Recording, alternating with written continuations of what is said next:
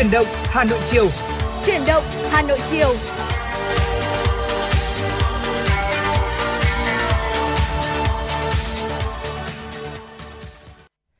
Xin được mến chào quý vị thính giả, nhạc hiệu quen thuộc của truyền động Hà Nội chiều đã vang lên. Đồng hồ thì cũng đã điểm 4 giờ chiều rồi. Và đây cũng là khoảng thời gian mà à, Quang Minh Bảo Trâm cũng như là ekip thực hiện truyền động Hà Nội đã sẵn sàng để có thể đồng hành cùng với quý thính giả trong khung giờ quen thuộc từ 16 giờ đến 18 giờ. Và như thường lệ thì à, chúng ta sẽ có hai tiếng trực tiếp cùng với nhau đi qua rất nhiều những tin tức đáng quan tâm, những nội dung hấp dẫn và bên cạnh đó sẽ là những giai điệu âm nhạc là những món quà tinh thần mà chúng tôi muốn gửi đến quý thính giả. Vì vậy quý vị và các bạn chúng ta hãy giữ sóng và tương tác cùng với chúng tôi quý vị nhé. Vâng quý vị thân mến, không biết là có quý vị thính giả nào chúng ta luôn mong chờ đến khung giờ từ 16 đến 18 giờ hàng ngày để được gặp uh, những host của chỉ đầu Hà Nội không ạ? Còn với chúng tôi, chúng tôi luôn mong rằng là trong bất kể một khung giờ phát sóng nào của chương trình, uh, chúng tôi vẫn sẽ luôn nhận được những tình yêu mến, những lời nhắn đến từ những quý vị thính giả đang nghe đài và quý vị cũng đừng quên nhé hotline 024773 6688 và trang fanpage FM96 thời gian Hà Nội của chúng tôi luôn sẵn sàng để đón nhận những tin nhắn gửi đến từ quý vị. Dạ vâng thưa quý vị, à, mỗi buổi ờ, sáng này, mỗi buổi trưa cũng như là mỗi buổi chiều thì à, chuyển động Hà Nội của chúng tôi được lên giờ ở ba khung phát sóng từ 6 giờ 30 cho đến 7 giờ 30 là chuyển động Hà Nội sáng. Sau đó thì là chuyển động Hà Nội trưa từ 10 giờ đến 12 giờ và chuyển động Hà Nội chiều từ 16 giờ đến 18 giờ. À, không biết là Bảo Trâm như thế nào ạ? Thế nhưng mà Quang Minh trong thời gian ở đây ạ, tôi rất là thích dẫn chuyển động Hà Nội buổi chiều bởi vì là à, mỗi lần dẫn thì tôi thường là nhớ lại xem là một ngày là tôi đã làm được gì rồi và nhất là uh, trong những cái khoảng thời gian cuối năm đi ạ tôi thường có một thói quen là tổng kết lại xem là uh, một ngày mình đã làm được gì rồi một tuần mình đã làm được gì rồi phải không ạ? Bởi vì uh, như uh, lần trước là cách đây vài ngày đúng không ạ? Bảo tôi và bảo trâm cũng có dẫn với nhau thì uh, bảo trâm có nói một cái câu mà tôi, tôi cũng thấy rất là thú vị đấy ạ. Uh, chủ nhật đầu tiên của tháng cuối cùng đúng không ạ? Đó, cuối tháng cuối năm thì chúng ta thường có những cái mốc thời gian như vậy để có thể điểm lại xem là ở một năm chúng ta đã làm gì, một tháng chúng ta đã làm gì hay là đơn giản thôi một ngày chúng ta đã làm được gì. Vâng ạ, thưa quý vị và dù là một ngày vừa qua chúng ta đã làm được công việc gì? Thành công hay thất bại thì quý vị vẫn luôn nhớ nhé những cái năng lượng tích cực đến từ chuyển động Hà Nội sẽ luôn là thứ mà chúng tôi truyền tải đến quý vị. Và cũng mong rằng là trong ờ, tiểu mục sống khỏe cùng FM 96 và một tiểu mục nữa cực kỳ thú vị đó là cứu Hà Nội ờ, đều là những tiểu mục mà giúp quý vị chúng ta sẽ có giây phút thư giãn có được ờ, cái thời gian để mình sạc pin cho năng lượng của cá nhân của mình. Và cũng đừng quên là có cả những thông tin về tình hình dân sinh tình hình xã hội tại thủ đô Hà Nội cũng như là uh, trên các vùng miền khác của cả nước sẽ được chúng tôi liên tục cập nhật. Vì vậy nên là quý vị hãy cố định tần sóng FM 96 MHz của Đài Phát thanh Truyền hình Hà Nội để lắng nghe những chia sẻ đến từ Bảo Trâm và Quang Minh. Còn bây giờ thì à, xin được đến với giai điệu âm nhạc đầu tiên có trong buổi chiều ngày hôm nay. Một ca khúc có lẽ là phát vào thời điểm này thì cũng hơi sớm một chút bảo cho bạn thế nhưng mà à, tự nhiên lúc mà chuẩn bị lên sóng ấy, thì tôi lại nhớ ra ca khúc này và rất là muốn được nghe. Xin mời quý vị thính giả cũng như là Bảo Trâm chúng ta cùng lắng nghe ca khúc Năm qua đã làm gì qua tiếng hát của nam ca sĩ Lưu Phước Thịnh.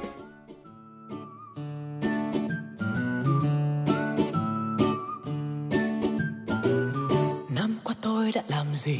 Cho người sinh ra tôi. Năm qua tôi đã làm gì? Cho người yêu thương mình. Năm qua tôi đã làm gì? Cho người nâng đỡ tôi. Và năm qua tôi đã làm gì? Cho những mối quen thân tình. Giờ là lúc nhìn lại, xem một năm vừa trôi qua. Buồn với thế nào? Có giận hơn có thứ tha. Hài lòng hay thất vọng? Trưởng thành hơn hay vẫn ngây ngô? Như lúc ban đầu là như thế nào? Dù mọi điều đã có ra sao, chỉ cần ngoảnh lại, một nụ cười vẫn nở trên môi. Thành công thất bại chỉ là chuyện năm cũ thôi. Đón chào năm mới. Năm qua tôi có được gì? Sau những lần dòng trai năm qua tôi có được gì? Sau những bước chân rồi bời, năm qua tôi có được gì? Sau những lần chia tay, và năm qua tôi có được gì? Sau những phút giây quay lại giờ là lúc nhìn lại xem một năm vừa trải qua. Buồn vui thế nào, có giận hơn có thứ tha. Hài lòng hay thất vọng, trưởng thành hơn hay vẫn ngây ngô. Như lúc ban đầu,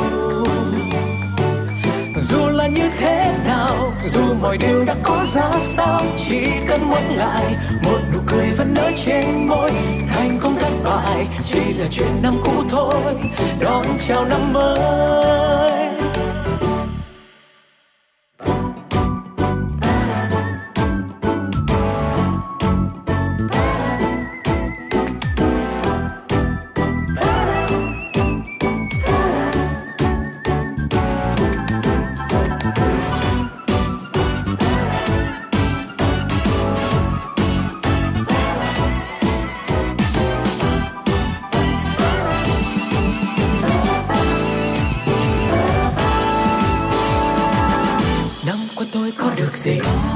Lần dòng chơi năm qua tôi có được gì sau những bước chân rồi bời?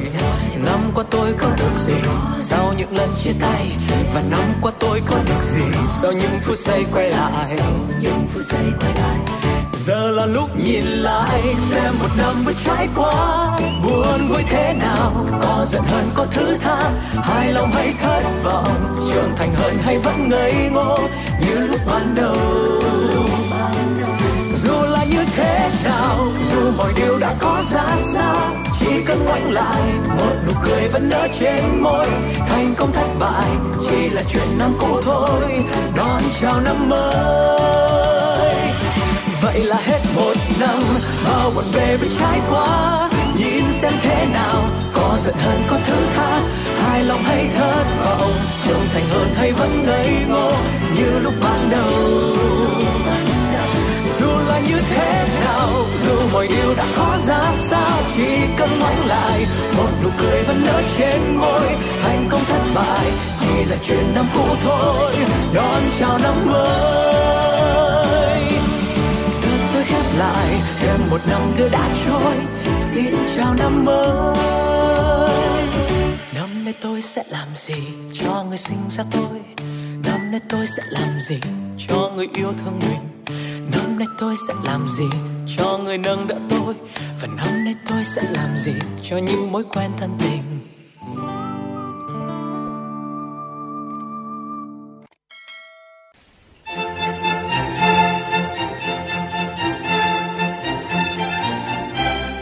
Mùa thu Hà Nội gắn với nhiều sự kiện lịch sử trọng đại của thủ đô và đất nước. Mùa thu Hà Nội không chỉ có vẻ đẹp của thiên nhiên, của cốt cách thủ đô ngàn năm văn hiến, mà còn là mùa thu của cách mạng. Nỗi nhớ mùa thu là chủ đề của chương trình Hà Nội Concert với sự tham gia của các nghệ sĩ nổi tiếng dòng nhạc thính phòng như Lan Anh, Vũ Thắng Lợi, Đinh Trang cùng dàn nhạc giao hưởng Việt Nam.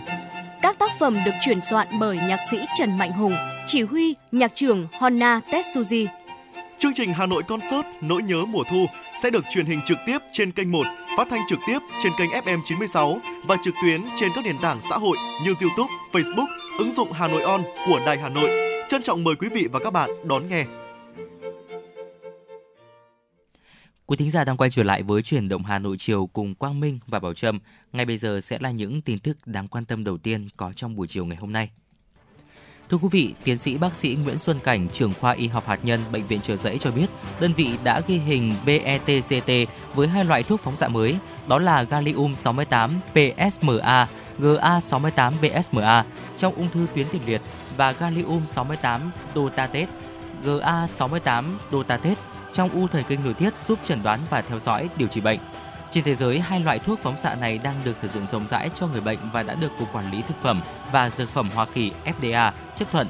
Năm 2020 với thuốc GA68 PSMA và năm 2016 với thuốc GA68DOTATet Hiện nay không phải quốc gia nào cũng có thể sản xuất được GA68 PSMA và GA68DOTATet Trong đó, tại Việt Nam, khi người bệnh có nhu cầu chụp BETCT với hai loại thuốc này thông thường phải đi ra nước ngoài. Trải qua thời gian tìm hiểu, trao đổi chuyên môn cũng như chuẩn bị nguồn nhân lực để tập trung nghiên cứu, đến ngày 7 tháng 11 mới đây, khoa y học hạt nhân Bệnh viện Trợ Giấy là đơn vị đầu tiên tại Việt Nam pha chế thành công và đưa hai loại thuốc GA68 PSMA và GA68 DOT-DAT vào sử dụng. Thưa quý vị, xin được chuyển sang thông tin đáng chú ý tiếp theo. Thưa quý vị, Bộ Giáo dục dự kiến vào quý tư năm 2023, Bộ Giáo dục và Đào tạo sẽ công bố đề thi minh họa kỳ thi. Năm 2025 sẽ là kỳ thi đầu tiên của học sinh tốt nghiệp theo chương trình giáo dục phổ thông năm 2018. Bộ Giáo dục và Đào tạo cho biết theo nguyên tắc học sinh đến lớp 12 mới công bố đề thi tốt nghiệp minh họa. Tuy nhiên, đây là kỳ thi đầu tiên của lứa học sinh theo học chương trình mới. Để các nhà trường giáo viên học sinh có sự hình dung nên ngay sau khi xây dựng và thử nghiệm xong định dạng đề cho kỳ thi tốt nghiệp trung học phổ thông từ năm 2025, Bộ Giáo dục và Đào tạo sẽ công bố đề thi minh họa. Đề thi minh họa có thể được lấy chất liệu nội dung chương trình lớp 10, lớp 11 của chương trình giáo dục phổ thông năm 2018 với định dạng và cấu trúc mô phỏng đề thi năm 2025. Dựa vào đề thi minh họa, học sinh giáo viên và các nhà trường nắm được cách thức, định dạng, cấu trúc của đề thi mới để có kế hoạch ôn tập và chuẩn bị cho kỳ thi. Thưa quý vị, Bộ Giáo dục và Đào tạo có văn bản gửi Ủy ban Nhân dân tỉnh Tuyên Quang về việc xử lý hành vi vi phạm đạo đức, lối sống xúc phạm nhà giáo trong cơ sở giáo dục. Trước đó, ngày 25 tháng 12, Bộ Giáo dục và Đào tạo nhận được công văn của Sở Giáo dục và Đào tạo tỉnh Tuyên Quang báo cáo về vụ việc xảy ra tại trường trung học cơ sở Văn Phú, huyện Sơn Dương khi một số học sinh có hành vi bạo lực, vi phạm đạo đức nghiêm trọng đối với một nữ giáo viên, gây bức xúc dư luận. Nhận thấy tính chất nghiêm trọng của vụ việc, Bộ Giáo dục và Đào tạo đề nghị Ủy ban nhân dân tỉnh Tuyên Quang tiếp tục chỉ đạo xác minh, làm rõ vụ việc. Trên cơ sở đó có hình thức xử lý theo đúng mức độ vi phạm đối với các cá nhân và tập thể có liên quan. Bộ Giáo dục và Đào tạo cũng chỉ đạo Sở Giáo dục và Đào tạo rút kinh nghiệm sâu sắc từ vụ việc, đồng thời tập trung tăng cường công tác quản lý và đánh giá giáo viên, tăng cường kỳ cương trường học, xây dựng văn hóa học đường. Bên cạnh đó, thường xuyên giáo dục tư tưởng đạo đức, lối sống cho học sinh, phối hợp chặt chẽ gia đình học sinh và các cơ quan tổ chức có liên quan trong việc quản lý giáo dục học sinh. Bộ Giáo dục và Đào tạo khẳng định những thông tin trên mạng xã hội cho rằng Bộ chính thức phê duyệt sách giáo khoa môn tiếng Trung Quốc lớp 3, lớp 4 để bỏ tiếng Anh, bắt học sinh học tiếng Trung là thông tin xuyên tạc. Bộ Giáo dục và Đào tạo đã đề nghị các cơ quan chức năng điều tra xử lý những hành vi sai phạm trên theo đúng quy định pháp luật. Trên mạng xã hội xuất hiện một số nội dung cho rằng việc ban hành quyết định phê duyệt sách giáo khoa các môn học, hoạt động giáo dục lớp 5 và sách giáo khoa tiếng Trung Quốc lớp 3, lớp 4 của Bộ Giáo dục và Đào tạo là nhằm bỏ môn tiếng Anh, bắt học sinh học tiếng Trung. Bộ Giáo dục và Đào tạo khẳng định đây là những thông tin xuyên tạc. Theo Bộ, điều này ảnh hưởng tiêu cực tới chủ trương đổi mới chương trình sách giáo khoa, nỗ lực dạy và học môn ngoại ngữ trong các trường phổ thông và gây tâm lý hoang mang trong xã hội. Bộ Giáo dục và Đào tạo đã đề nghị các cơ quan chức năng điều tra xử lý những hành vi sai phạm trên theo đúng quy định của pháp luật. Triển lãm Câu chuyện Hà Nội diễn ra tại nhà triển lãm 16 Ngô Quyền Hà Nội, trưng bày trên 40 tác phẩm tranh sơn mài, sơn dầu, lấy cảm hứng từ cảnh sắc thiên nhiên, văn hóa con người thủ đô.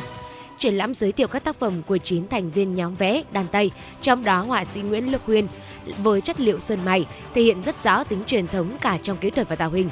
Từ những bức phong cảnh với chiều sâu của không gian, chiều lãng động của thời gian, người xem sẽ có được sự bình yên trong tâm trí khi đắm chìm vào đó một cách tự nhiên và thuần khiết. Câu chuyện Hà Nội diễn ra đến ngày 12 tháng 12. Thông qua các tác phẩm trưng bày tại triển lãm, người xem sẽ nhận thấy được sự thuần chất của các tác giả. Mỗi người tuy có một lối đi riêng nhưng không nằm ngoài các giá trị thẩm mỹ cơ bản, đó là sự hiền lành và hướng thiện. Họa sĩ Hà Huy Hiệp, thành viên của nhóm đàn tay cho biết. Thưa quý vị và vừa rồi là một số những tin tức đáng quan tâm đầu tiên có trong buổi chiều ngày hôm nay. Còn bây giờ thì à, xin được quay trở lại với không gian âm nhạc của FM96. Và ngay sau ca khúc này thì à, Quang Minh Bảo Trâm sẽ quay trở lại với tiểu mục Sống khỏe cùng FM96. Màu nắng hay là màu mắt em? Mùa thu mưa bay cho tay mềm. Chiều nghiêng nghiêng bóng nắng qua thềm. Rồi có hôm nào mây bay lên? Lùa nắng cho buồn vào tóc em. Bàn tay xanh sao đón ưu phiền. Ngày xưa sao lá thu không vàng. Và nắng chưa vào trong mắt em. Em qua công viên bước chân âm thầm ngoài kia gió mây về ngàn cỏ cây chợt lên mùa nắng.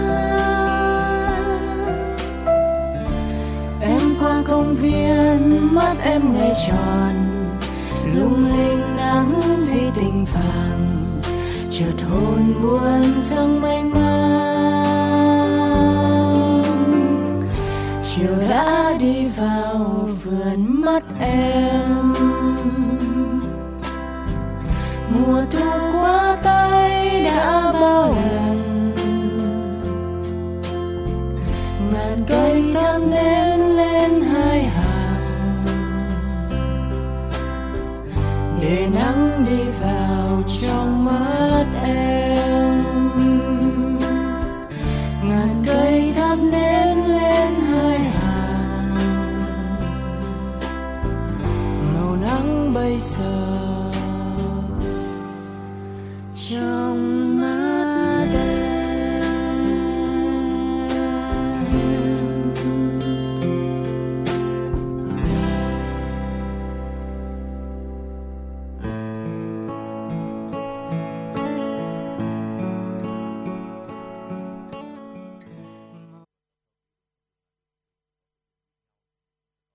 Quý thính giả đang quay trở lại với chuyển động Hà Nội chiều cùng với Quang Minh và Bảo Trâm. Ngay bây giờ sẽ là tiểu mục hết sức quen thuộc tiểu mục Sống khỏe cùng FM96. À, thưa quý vị, ngày hôm nay thì uh, chúng ta sẽ cùng nhau chia sẻ về những loại đồ uống ạ. À, khoảng thời gian này buổi chiều thì cũng là lúc mà rất là nhiều người chọn cho mình một thức uống để có thể tái tạo năng lượng cũng như là hoàn thành công việc đúng không Bảo Trâm? Ví dụ như là cà phê này, trà sữa này uh, mỗi người thì sẽ có những cái lựa chọn cho riêng mình. Và trà sữa cà phê hay là nước ngọt thì đã dần trở thành những cái thức uống không thể thiếu trong cuộc sống hàng ngày đặc biệt là với giới trẻ. Thế nhưng mà vẫn rất là ít người ý thức được tác động của những loại đồ uống này tới sức khỏe. Và ngay bây giờ thì ờ, chúng ta hãy cùng nhau tìm hiểu xem là đâu là liều lượng mà chúng ta uống một cách hợp lý và những cái tác hại không ngờ của những cái loại đồ uống yêu thích tới sức khỏe của chúng ta à, đầu tiên ạ chúng ta có thể kể đến là tổn hại chức năng thận Nước sạch khát thì có đường như là nước ngọt, trà sữa, cà phê sữa với lượng đường khá là cao. Do đó thì nếu sử dụng quá nhiều dễ dẫn đến rối loạn chuyển hóa và tăng nguy cơ đái tháo đường, béo phì. Bên cạnh đó thì các loại nước ngọt đóng chai cũng chứa lượng natri nhất định, dễ dẫn đến nguy cơ tăng huyết áp. Các bệnh lý trên chính là nỗi ác mộng của thận và làm suy giảm chức năng thận theo thời gian. Thưa quý vị và bên cạnh đó thì ờ, còn có mất nước và điện giải nữa. Ờ, cà phê là các thực phẩm có tác dụng lợi tiểu nhẹ, nhiều thành phần là caffeine. Bên cạnh đó thì các loại thức uống có cồn cũng có tác dụng tương tự nếu như mà sử dụng với lượng lớn sẽ dẫn đến việc cơ thể mất nước và điện giải. Do vậy khi sử dụng các loại nước uống trên phải bổ sung thêm nước lọc để tránh cơ thể rơi vào trạng thái mệt mỏi do mất nước. Dạ vâng ạ, ngày hôm qua là tôi mới gặp phải một cái trường hợp như thế này bỏ trầm ạ. Ngày hôm qua là tôi ờ, khá là buồn ngủ à, mua cho mình một cốc trà sữa để uống vừa là để tỉnh táo vừa là để cảm thấy mát mẻ hơn. Nhưng... thế nhưng mà tôi bị say tôi bị say và lần đầu tiên trong cuộc đời mà tôi uống mà tôi bị say đến cái mức đó đấy ạ. Tôi phải uống chắc là phải liên tục bốn chai nước lọc thì tôi mới cảm thấy là khá hơn. Thì à, ngày hôm nay sau khi mà bảo trâm chia sẻ mới biết rằng là à, đó là do chúng ta bị mất lượng lớn nước trong cơ thể cũng như là bị tác động bởi caffeine có trong trà. Vì vậy nên là quý vị tính giả nếu chúng ta có cơ địa mà chúng ta nhạy cảm với caffeine và không dung nạp caffeine thì chúng ta cũng cần phải đặc biệt chú ý đến việc mà chúng ta uống những cái thức uống có caffeine, đặc biệt là khi mà chúng ta ờ, đang bị đói đấy ạ. Tiếp theo thì những loại đồ uống này cũng có thể là tăng nguy cơ sỏi thận nữa thưa quý vị. Có loại nước trà cây đóng chai có thể chứa hàm lượng nhất định uh, oxalate một số loại trà như là trà đen thì cũng có tỷ lệ cao thành phần này.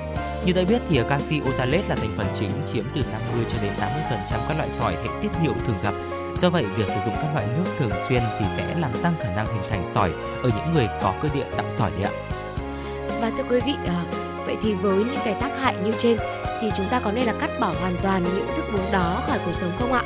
Ờ, rõ ràng là chúng ta không thể nào cắt bỏ được rồi rất là khó để cắt bỏ nếu cắt bỏ được thì rất là tốt nhưng mà quý vị ơi nếu như mà chúng ta vẫn tiêu thụ những loại nước như thế này thì mình nên sử dụng thế nào cho hợp lý đây đầu tiên là đối với đồ uống có cồn đồ uống có đường lượng đường khuyến nghị thêm vào khẩu phần ăn hàng ngày theo Hiệp hội Tim mạch Hoa Kỳ là 25 g đối với nữ và 36 g đối với nam. Lượng đường ở một số loại nước ngọt có ga thông dụng là từ 39 g đến 62,4 g trên 330 ml và vượt quá mức khuyến nghị. Vì vậy, việc giảm tiêu thụ các đồ uống có đường là một trong những ưu tiên hàng đầu để phòng tránh các bệnh mãn tính, trong đó có bệnh về đường tiết niệu. Tiếp theo đó chính là cà phê và trà thưa quý vị. Mức khuyến cáo hiện nay đối với người khỏe mạnh là không sử dụng quá từ 3 cho đến 4 cốc cà phê mỗi ngày, tương đương khoảng 400 mg caffeine. Và một vài nghiên cứu cho thấy rằng là một số thành phần trong cà phê có khả năng ức chế tạo sỏi. Vì vậy nên là sử dụng cà phê một cách điều độ cũng có thể giúp chúng ta bảo vệ hệ tiết niệu của mình. Hay là trà cũng có những cái hoạt chất như là EGCG rất là tốt cho sức khỏe đấy ạ. Quan trọng là chúng ta cần phải uống với một liều lượng vừa phải và phù hợp với cơ thể của mình. Thế thì còn đối với những loại thức uống có cồn thì chúng ta xử lý thế nào đây? Mức khuyến cáo là không quá một lon bia trên ngày đối với nữ và ở nam giới là không tiêu thụ quá hai lon bia trong ngày. Ừ. Ngoài ra để đảm bảo làm sao chúng ta bảo vệ được thận, hãy duy trì những thói quen tốt hàng ngày, đặc biệt là thói quen uống nước đầy đủ. Nước có một vai trò đặc biệt quan trọng đối với sức khỏe của thận giúp giữ cho chức năng lọc của thận được tối ưu, qua đó góp phần đào thải độc tố ra bên ngoài. Không chỉ vậy thì duy trì một lượng nước đầy đủ còn giúp giảm nguy cơ tạo sỏi và nhiễm trùng đường niệu.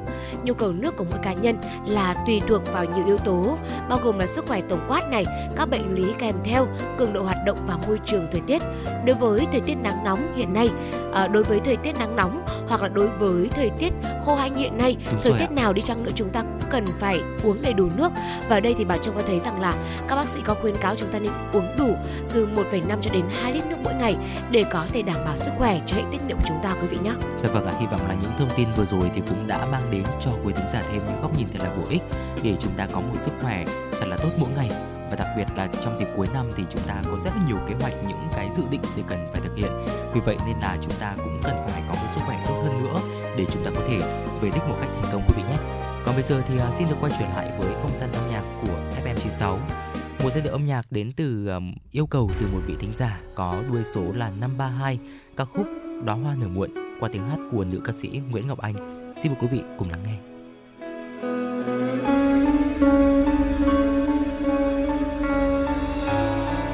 anh vẫn ở đây cảm giác mơ hồ về hôm qua dường như ta đã đánh rơi chốn nơi nào, điều chỉ quý giá vô cùng. Chỉ còn mùi hương thoáng cánh hoa chiều ở rất gần. Vẫn dõi nhìn em những cánh cửa nhỏ từ tâm trí lời hát, tình yêu mật ngọt đã hóa thành vùng sâu cất giấu những giấc mộng. Chỉ còn mùi hương thoáng cánh hoa chiều. Còn vẫn vương bởi đã lỡ nhịp, bởi những gì đã phút bay, những cánh hoa nở rụng ngầm con tim. U hai ta đó, tình ta cho dấu đã hoa đã muộn suốt bao mùa yêu. Hương thơm canh nồng làm sao qua hết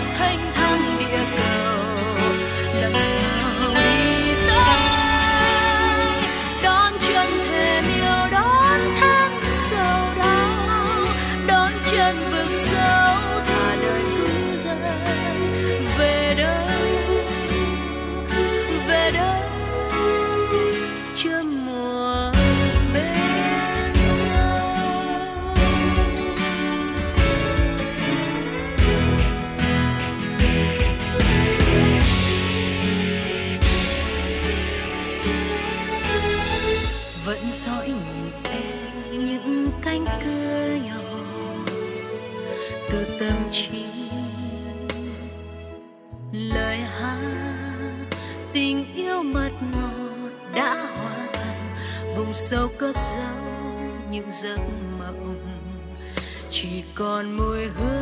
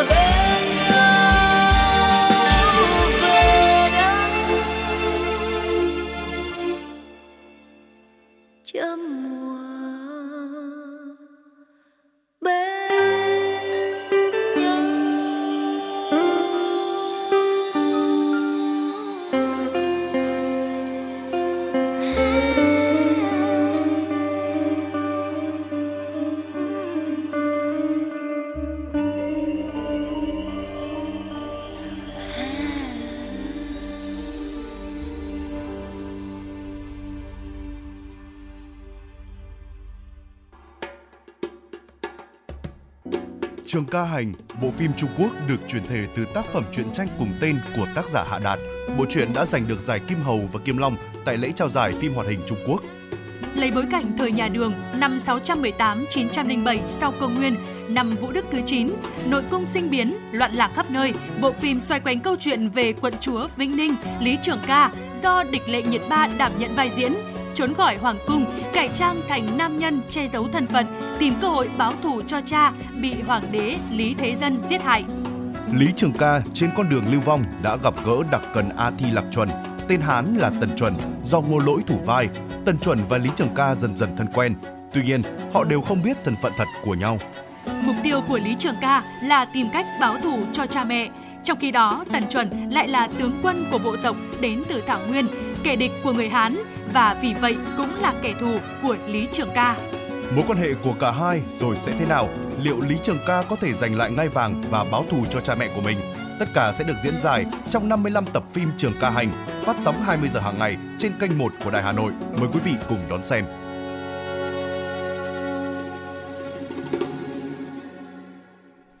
Tiếp tục cùng chuyển động Hà Nội chiều nay là những tin tức đáng chú ý sau. Thưa quý vị, hôm nay giá vàng thế giới tiếp tục lao dốc phiên thứ hai liên tiếp so với phiên trước. Vàng nhẫn giảm đến gần nửa triệu đồng, nhưng vàng SJC vẫn tăng giá mạnh. Theo đó, giá vàng thế giới giao ngay ở quanh ngưỡng là 2.018 đô la Mỹ một ounce, giảm mạnh 14 đô la Mỹ một ounce so với giao dịch cùng thời điểm này sáng nay. Sáng qua, tại Hà Nội, Đà Nẵng, giá vàng SJC trong khoảng từ 73,2 đến 74,42 triệu đồng một lượng. Chiều mua bán, các thị trường trên đều tăng mạnh 200.000 đồng một lượng chiều mua vào và chiều bán ra so với chốt phiên trước đó. Chênh lệch mua bán là 1,2 triệu đồng một lượng. Giá vàng thế giới trong phiên đêm qua và dạng sáng nay tiếp tục lao dốc phiên thứ hai liên tiếp là do nền kinh tế Mỹ công bố những dữ liệu kinh tế tích cực. Cụ thể, chỉ số đặt hàng mới lĩnh vực phi sản xuất tháng 11 tại Mỹ ở mức là 55,5 điểm, cao hơn dự báo là 54,9 điểm. Giá lúa gạo hôm nay mùng 6 tháng 12 biến động trái chiều khi giá lúa bật tăng từ 100 đến 300 000 đồng một kg, còn giá gạo chững lại sau phiên điều chỉnh. Thị trường giao dịch ổn định. Tại kênh gạo chợ, giá nhiều loại gạo nguyên liệu điều chỉnh tăng từ 50 đến 100 000 đồng một kg so với cuối tuần trước. Ghi nhận thị trường lúa gạo khu vực đồng bằng sông Cửu Long giao dịch lúa chậm, nguồn lúa còn lại ít. Các diện tích lúa chuẩn bị cắt chủ yếu ở Sóc Trăng, Bạc Liêu, An Giang, một số đồng tại Kiên Giang. Trên thị trường gạo, giá gạo các loại duy trì ổn định so với ngày hôm qua, các kho mua vào đều. Giao dịch gạo nội địa sôi động do các kho mua làm hàng Tết. Trên thị trường xuất khẩu, giá gạo xuất khẩu của Việt Nam chững lại và đi ngang sau phiên điều chỉnh tăng. Theo đó, giá gạo xuất khẩu 5% tấm ở mức 663 đô la Mỹ một tấn và giá gạo loại 25% tấm dao động quanh mức 648 đô la Mỹ một tấn. Thưa quý vị, xin được chuyển sang thông tin đáng chú ý tiếp theo. Giá cà phê hôm nay trong khoảng từ 59.100 đến 60.100 đồng một kg. Phiên vừa qua, hàng loạt thông tin sản lượng vụ tới sụt giảm giúp cà phê hai sàn tăng mạnh. Bộ Nông nghiệp Hoa Kỳ hạ ước tính sản lượng cà phê niên vụ 2023-2024 của Việt Nam xuống chỉ còn 27,5 triệu bao. Thị trường cà phê trong nước quay đầu tăng so với cùng thời điểm hôm qua. Nguyên nhân của việc điều chỉnh giảm được đánh giá là do ảnh hưởng của biến đổi khí hậu, diện tích trồng sen tăng, người nông dân sẽ đầu tư vào các cây trồng có hiệu quả kinh tế cao hơn như sầu riêng, cây ăn trái khác.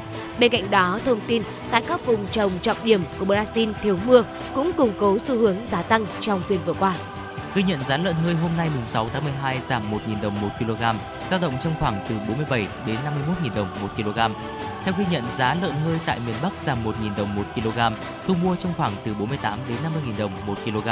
Giá lợn hơi khu vực miền Trung Tây Nguyên giảm nhẹ, giao dịch trong khoảng từ 47 đến 49.000 đồng 1 kg.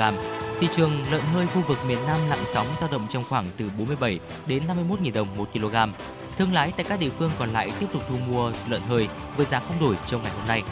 Và thưa quý vị, vừa rồi là một số những tin tức đáng quan tâm có trong buổi chiều ngày hôm nay. Còn bây giờ thì à, xin được quay trở lại với không gian âm nhạc của FM96.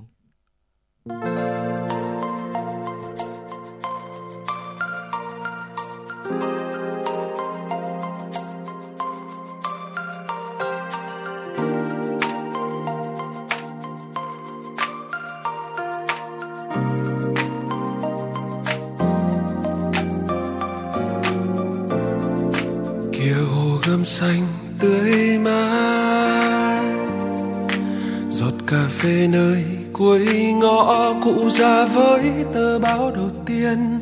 Quán xá đông người hơn, ai cũng nhẹ nhàng. Mùi hoa sữa rơi thật chậm.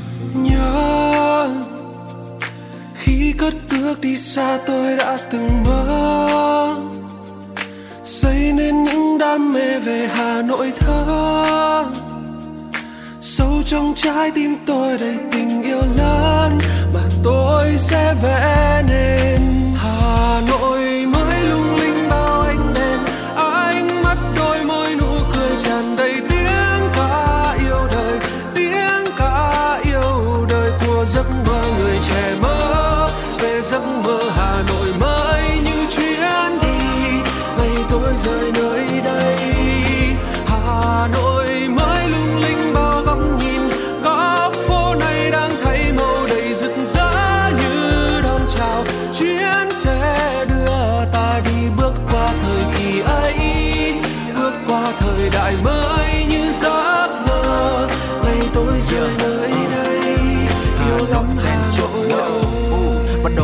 sáng chói đưa tay nhỏ nhắn mở cửa sổ ra để đón đầy nắng mới. Đi qua từng con phố dòng người ở trong đó có ánh sương mai mong tương lai sẽ không có để rông tố.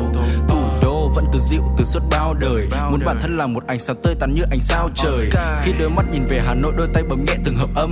Cậu trai trẻ nhận ra mình phải từ từ để không bị trượt chân và um, trong vở có vết ngực vỡ. Way và đó là nét rực rỡ yeah. Uh, cậu đặt ra từng dòng âm thanh. Cậu sống cậu sống ở trong nhịp điệu nồng nàn xuân xanh và yeah. Sôi động theo cuộc sống cậu cứ bay đi xa. Ngồi giữa lòng thành phố cùng với cây guitar. Giấc mơ nên theo của cậu hà nội gen trôi cậu hòa tan vào trong không gian tận hưởng từng đêm hội. Mới lung linh bao ánh mắt đôi môi nụ cười tràn đầy tiếng ta yêu đời. Tiếng ta yêu đời của giấc mơ người trẻ mơ giấc mơ hà nội mới như chuyến đi. Ngày tôi rời nơi đây yêu lắm hà nội ơi những nơi mà tôi đã đi qua. Nhưng không bao giờ quên Hà Nội ngày ấy. Hà Nội đã khác xưa. nhờ tuổi trẻ nhiều hoài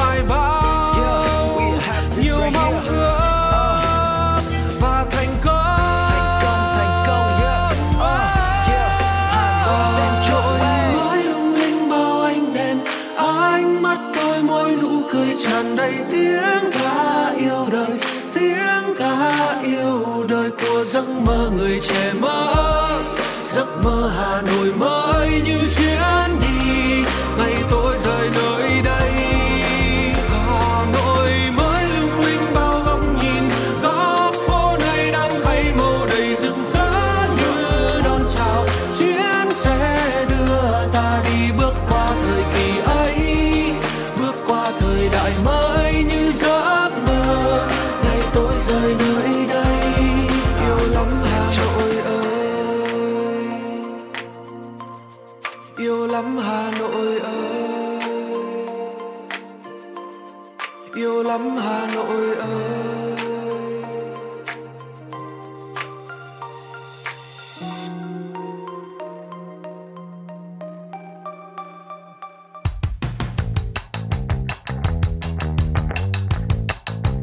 Bản tin giao thông Hà Nội, một bản tin chuyên biệt về giao thông.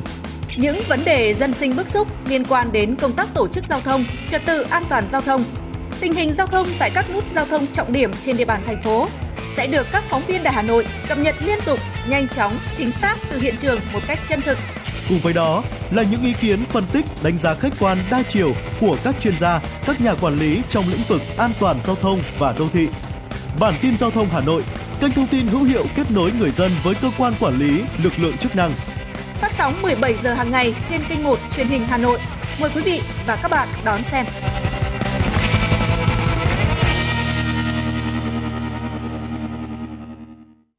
Thưa quý vị, à, chúng ta đang quay trở lại với chuyển động Hà Nội chiều và ngay bây giờ là tiểu mục ký ức Hà Nội. Thời điểm này, theo ghi nhận ờ, đồng hồ phòng thu đang là 16 giờ 36 phút, cũng là một thời điểm mà cũng đã bắt đầu vào giờ tan tầm rồi đúng không ạ? À, nhiều người thì chúng ta sẽ có nhiều cái cách thức khác nhau để có thể di chuyển về nhà, à, từ là phương tiện cá nhân, ô tô, xe máy cho đến thậm chí là có những người di chuyển bằng xe đạp hay là những phương tiện công cộng, xe buýt, tàu điện trên cao, ở taxi rất là nhiều loại phương tiện để chúng ta có thể di chuyển ngày nay. Thế nhưng mà có một phương tiện mà đã đi vào ký ức của người Hà Nội rồi đó chính là tàu điện thưa quý vị ngày hôm nay chúng ta hãy cùng nhau ôn lại những kỷ niệm và những cái câu chuyện ít biết về tàu điện Hà Nội trong tiểu mục ký ức Hà Nội quý vị nhé Vâng thưa quý vị, tàu điện Hà Nội ra đời sau khi người Pháp thiết lập xong chế độ thực địa ở xứ Việt Nam. Có thể coi lịch sử hình thành tàu điện ở Hà Nội bắt đầu vào khoảng năm 1890. Theo một số tư liệu còn để lại, tháng 5 năm 1890, công ty điện địa Đông Dương đã xin phép chính quyền thuộc địa Pháp thành lập một cơ sở khai thác giao thông bằng tàu điện gọi là nhà máy xe điện. Nhà máy đó đặt ở đầu làng Thụy Khuê nên dân Hà Nội ngày ấy gọi là nhà máy tàu điện Thụy Khuê.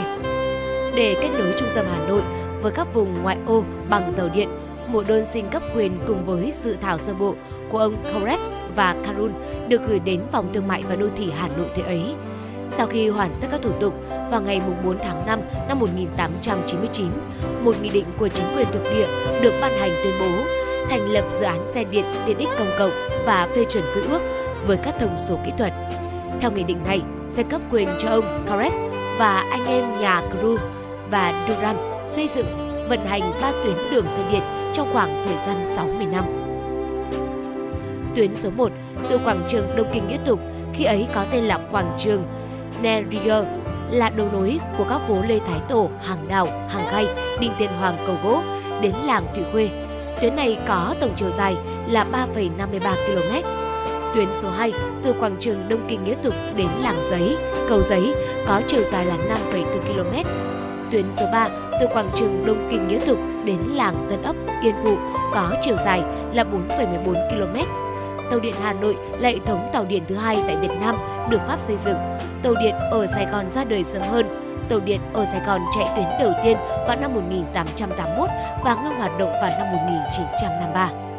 Kế hoạch là vậy như thưa quý vị, thực tế xây dựng và đưa những tuyến vào hoạt động lại hơi khác.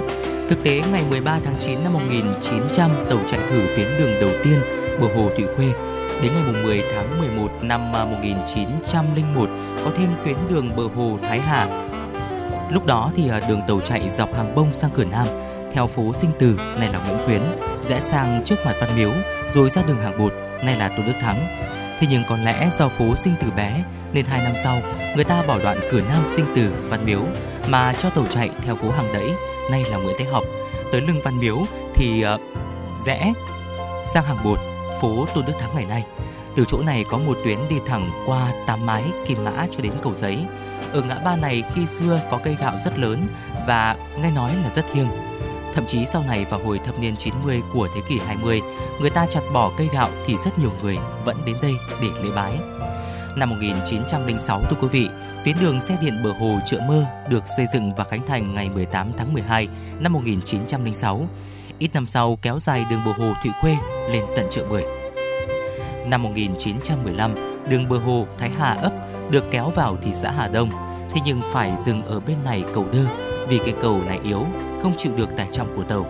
Sau này người ta xây cầu mới nên tàu điện chạy vào tới tận Hà Đông, vé ghi bờ hồ cầu mới Hà Đông.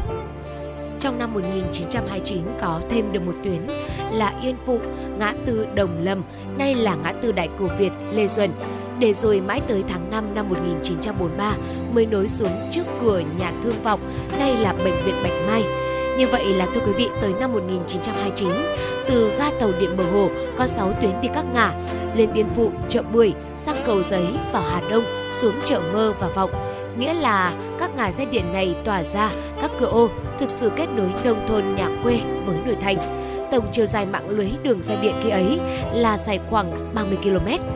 Tàu điện Hà Nội thời đó đi các tuyến đường chỉ mắc hai toa, riêng tuyến bờ hồ Hà Đông là tuyến dài, đông khách nên mắc ba toa.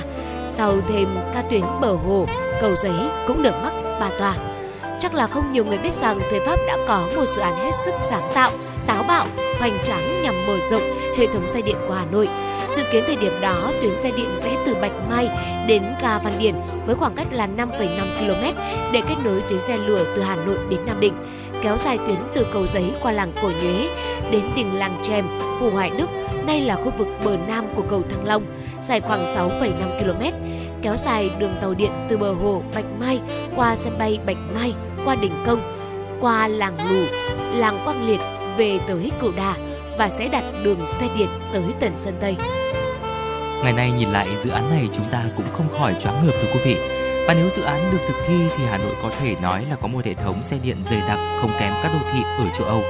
Đến cuối năm 1928 thì dự án này bị bỏ rơi. Và những ngày đầu chính quyền cách mạng mới tiếp quản Hà Nội năm 1954, Sở Xe điện Bắc Việt được thành lập và được giao để quản lý và khai thác trên nền tảng của hệ thống tàu điện của Pháp. Mọi hoạt động khai thác trong giai đoạn này vẫn được duy trì theo cung cách cũ của Pháp, thế nhưng có thay đổi một chút ít cho phù hợp với tình hình hiện tại. Chữ ghi trên vé tàu đã Việt hóa gần như hoàn toàn, đầy đủ và rõ ràng. Giá vé thì vẫn chưa được ghi trên tấm vé mà vẫn phải tra trên bảng kê giá. Tên gọi Sở Xe điện Bắc Việt mang ý nghĩa do nhà nước quản lý, chứ không như tên gọi cũ thời Pháp thuộc là công ty do tư nhân quản lý. Cuối năm 1955, Sở Xe điện Bắc Việt được đổi tên thành Sở Xe điện Hà Nội và tên gọi này tồn tại đến năm 1959. Rồi sau đó đổi tên thành Quốc doanh Xe điện Hà Nội đến năm 1969. Từ năm 1969 đến khi xe điện ngừng hoạt động thì có tên là Công ty Xe điện Hà Nội. Vâng thưa quý vị, à, có lẽ là câu chuyện à, của tàu điện Hà Nội thời kỳ trước là một câu chuyện rất là dài và đến năm 1991 Dạ vâng. tàu điện tại Hà Nội đã hoàn toàn chấm dứt hoạt động. Đường dây bị tháo bỏ, cột và dây điện bị dỡ xuống. Đến nay thì các đầu máy toa xe của hệ thống tàu điện Hà Nội đã không còn và số đầu máy toa xe này được cho là đã bị nấu thành gang thép để tái sử dụng. Tiếng len keng của chuông tàu điện bao nhiêu năm thân thuộc với người Hà Nội từ năm 1991 ấy đã đi vào quá khứ. Và thưa quý vị, vừa rồi là một số những ờ, chia sẻ siêu tầm của Quang Minh và Bảo Trâm trong tiểu mục Ký ức Hà Nội về những điều ít biết về tàu điện Hà Nội. Ở những điều đã cũ, đã không còn tồn tại thế nhưng mà có lẽ là một mảng ký ức rất là quan trọng của nhiều người. Và nếu quý vị thính giả chúng ta có những ký ức nào về tàu điện Hà Nội và những câu chuyện ở chung về Hà Nội, về địa danh, về con người, về những điểm đến của Hà Nội cũng có thể chia sẻ cùng với chúng tôi thông qua số điện thoại quen thuộc 024 3773 6688 quý vị nhé. Còn bây giờ thì à, xin được quay trở lại với không gian âm nhạc của FM96. Một giai điệu âm nhạc uh, qua tiếng hát của nữ ca sĩ Vũ Thanh Vân, ca khúc Em Không. Xin mời quý vị cùng lắng nghe. three, yeah.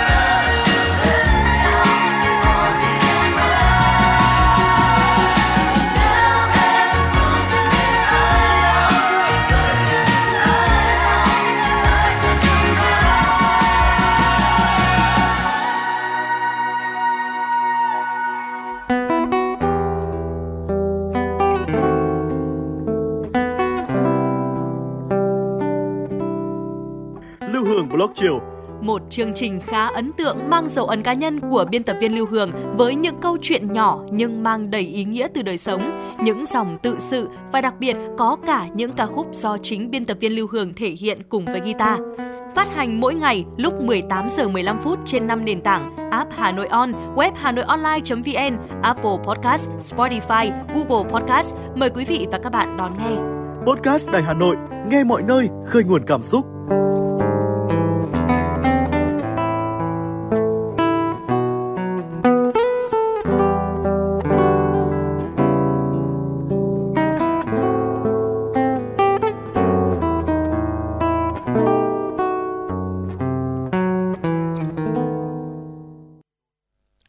Quý vị thân mến, tiếp nối chương trình sẽ là những thông tin thế giới đáng chú ý sau đây. Thưa quý vị, máy bay chiến đấu Israel đã tiến hành oanh kích đồng thời lực lượng bộ binh với sự yểm trợ của xe tăng và xe thiết giáp tiến sâu vào giải Gaza trong ngày tấn công ác liệt nhất kể từ khi bắt đầu chiến dịch đổ bộ vào giải đất này. Trong khi đó, Hamas cũng tiếp tục phóng rocket và tên lửa về phía các thành phố của Israel. Tư lệnh miền Nam của lực lượng phòng vệ Israel, Zaron Kim Kelman khẳng định quân đội nước này đang trong ngày căng thẳng nhất kể từ khi bắt đầu chiến dịch trên bộ. Giới chức y tế và an ninh của Palestine cho biết đã có ít nhất là 65 người thiệt mạng trong cuộc công kích của Israel vào khu dân cư ở miền Trung và miền Nam của giải Gaza. Trong khi đó, thành phố Khan Yunis đã trải qua các cuộc tấn công dữ dội chưa từng có bởi pháo kích và oanh kích. Đụng độ trên bộ giữa binh sĩ của Israel và các tay súng của Hamas cũng xảy ra ở phía đông và phía bắc của thành phố này. Chính quyền Palestine thông báo đến nay đã có 15.900 người Palestine thiệt mạng trong chiến dịch tấn công của IDF tại Gaza, trong đó có 250 nhân viên y tế. Bộ trưởng Kinh tế Đức Robert Habeck đã hủy chuyến công du Trung Đông để tập trung vào các cuộc đàm phán trong nước về vấn đề ngân sách năm 2024 sau khi Tòa án Hiến pháp ra phát phán quyết việc chính phủ Đức chuyển 60 tỷ euro tồn động trong quỹ COVID-19 sang sử dụng cho mục đích khác là vì hiến. Chính phủ Đức tỏ ra lo lắng do sắp tới cần nhiều tiền để thúc đẩy chuyển đổi kinh tế xanh. Vấn đề ngân sách của Đức trở nên nóng sau phán quyết của Tòa án Hiến pháp cũng như những tuyên bố cứng rắn của phe bảo thủ đối lập rằng không khoan nhượng trong đàm phán ngân sách. Chính vì thế, Bộ trưởng Habeck đã phải ngay lập tức hủy bỏ chuyến công du tới một loạt quốc gia Trung Đông, bao gồm các tiểu vương quốc Ả Rập Thống Nhất, Oman, Israel và Ả Rập Xê Út. Phán quyết này khiến Quốc hội Đức hoãn phiên họp để xem xét thông qua dự thảo luật ngân sách năm 2024, đồng thời buộc chính phủ Đức phải cân nhắc lại các ưu tiên trong chi ngân sách, tái phân bổ tài chính hoặc tiết kiệm chi tiêu. Trong trường hợp ngân sách năm tới không được thông qua cho năm 2023, chính phủ Đức sẽ phải sử dụng ngân sách khẩn cấp vào đầu năm 2024 sau quyết định của tòa án, chính phủ Đức đã đình chỉ phần lớn dự án được tài trợ thông qua quỹ biến đổi khí hậu và tiến hành đóng băng các khoản chi trong thời gian còn lại của năm 2023. Văn phòng điều phối các vấn đề nhân đạo của Liên Hợp Quốc cho biết các đội cứu trợ chỉ hoạt động rất giới hạn ở Gaza, trong đó hàng viện trợ vào phía Bắc Gaza hiện bị phong tỏa hoàn toàn. Cơ quan cứu trợ người tị nạn Palestine của Liên Hợp Quốc xác nhận người dân ở thành phố Sarab, Nam Gaza phải chạy nạn do các đợt không kích từ Israel. Hiện có khoảng 1,8 triệu người sống ở Gaza sau khi quân đội Israel yêu cầu cư dân rời khỏi phía bắc giải Gaza hồi giữa tháng 10. Tổng giám đốc của Tổ chức Y tế Thế giới WHO Tedros Adhanom Ghebreyesus cho biết quân đội Israel đã yêu cầu cơ quan này dọn sạch vật tư tại một kho hàng viện trợ ở miền Nam Gaza để đề phòng nguy cơ các cuộc tấn công trên bộ sẽ ảnh hưởng tới địa điểm này. WHO kêu gọi Israel rút lại yêu cầu này và thực hiện mọi biện pháp có thể để bảo vệ dân thường và cơ sở hạ tầng dân sự, bao gồm cả bệnh viện và cơ sở nhân đạo. Phát biểu trước báo giới, người phát ngôn của quân đội Israel Jonathan Kurios thừa nhận tình hình hiện nay ở Gaza là khốc liệt, song nhấn mạnh lực lượng này không tìm cách buộc ai phải di rời hay chuyển đi vĩnh viễn. Quân đội Israel đã yêu cầu dân thường sơ tán khỏi chiến trường và thiết lập một khu vực nhân đạo bên trong giải Gaza. Già hóa dân số đang là xu hướng toàn cầu không thể đảo ngược và tác động mạnh đến lĩnh vực của xã hội. Chìa khóa để giải bài toán dân số hóc búa này là các chính sách thích ứng linh hoạt, tận dụng tốt cơ hội để tạo động lực cho sự phát triển bền vững. Báo cáo được công bố vào đầu năm 2023 của Ủy ban các vấn đề kinh tế và xã hội của Liên Hợp Quốc xác định già hóa dân số là một xu hướng mang tính toàn cầu. Quỹ dân số Liên Hợp Quốc UNFPA dự báo đến năm 2050, dân số từ 60 tuổi trở lên trên toàn cầu sẽ tăng gấp đôi và chạm mức 2,1 tỷ người – nhiều quốc gia trên thế giới đều chứng kiến sự tăng trưởng nhanh về số lượng, tỷ lệ người cao tuổi trong dân số và vật lộn với những khó khăn mà xu hướng nhân khẩu học này mang đến. Việc xây dựng các kế hoạch kỹ càng để thích ứng với xu hướng nhân khẩu học sẽ tạo lợi thế cho các nước, giúp nắm bắt cơ hội xây dựng một xã hội thịnh vượng lâu dài, bảo đảm quyền lợi của người cao tuổi và khuyến khích họ tham gia dẫn dắt hệ, thế hệ trẻ là bước đi đúng đắn để phát huy mọi nguồn lực trong xây dựng đất nước. Nổi tiếng thế giới là một địa điểm nghỉ dưỡng với những bãi biển cát trắng và nhiều dạng san hô lớn. Song quần đảo Maldives với gần 1.200 hòn đảo lại đang phải vận lộn để tồn tại ở đầu sóng ngọn gió của cuộc khủng hoảng khí hậu. Ủy ban Liên Chính phủ về biến đổi khí hậu của Liên Hợp Quốc cảnh báo Maldives có thể trở thành nơi con người không thể sinh sống vào cuối thế kỷ này nếu mực nước biển dâng khoảng từ 18 đến 59 cm. Trong bối cảnh biến đổi khí hậu khiến các đợt gió mùa, mưa theo mùa ngày càng gay gắt và khó dự đoán. Các cơn bão và thủy triều dâng cao thường xuyên và nghiêm trọng hơn. Vị trí địa lý của Maldives Xin lỗi quý vị, vị trí địa lý của Maldives khiến quốc gia Nam Á này đặc biệt dễ bị tổn thương cho bất kỳ sự thay đổi nào về khí hậu và môi trường đại dương. Giống như các quốc đảo khác, những mối nguy hiểm tự nhiên như lũ lụt và xói mòn ven biển là thách thức sống còn đối với Maldives. Đồng thời, do địa hình thấp và bằng phẳng, 80% diện tích Maldives, chỉ cao hơn mực nước biển chưa đến 1 mét. Việc ứng phó với những tác động của biến đổi khí hậu và nước biển dâng đang là vấn đề hết sức cấp bách với quốc đảo Ấn Độ Dương. Và thưa quý vị, vừa rồi là một số những tin tức đáng quan tâm có trong buổi chiều ngày hôm nay. Quý thính giả hãy ghi nhớ số điện thoại của chương trình là 024 3773 6688 hoặc fanpage FM96 Thời sự Hà Nội sẽ là những kênh để chúng ta có thể cùng nhau tương tác và cùng nhau yêu cầu những giai điệu âm nhạc hay là một lời nhắn gửi yêu thương nào đó đến cho bạn bè và người thân. Còn bây giờ sẽ là một giai điệu âm nhạc tiếp theo Quang Minh Bảo Trâm xin được gửi tặng quý vị thính giả ca khúc Đưa em về nhà qua tiếng hát của nam ca sĩ trẻ Grady và bên nhạc Chili's. Lord.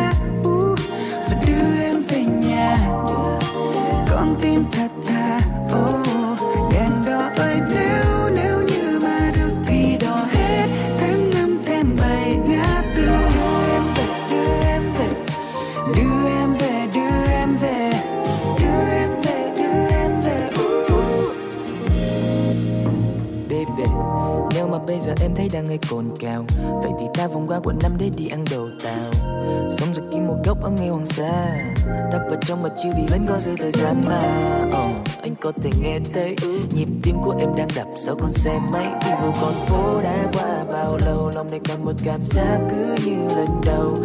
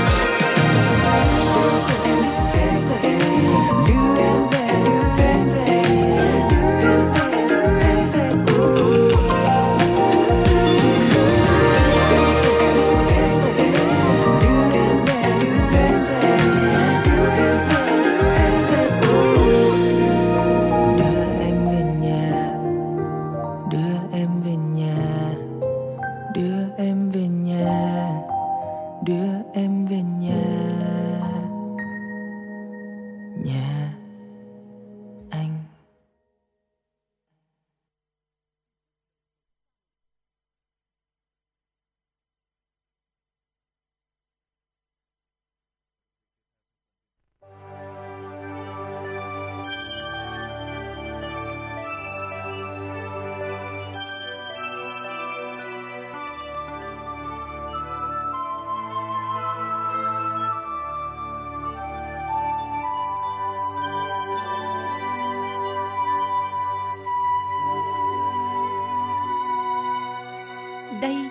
là Đài Phát thanh và Truyền hình Hà Nội.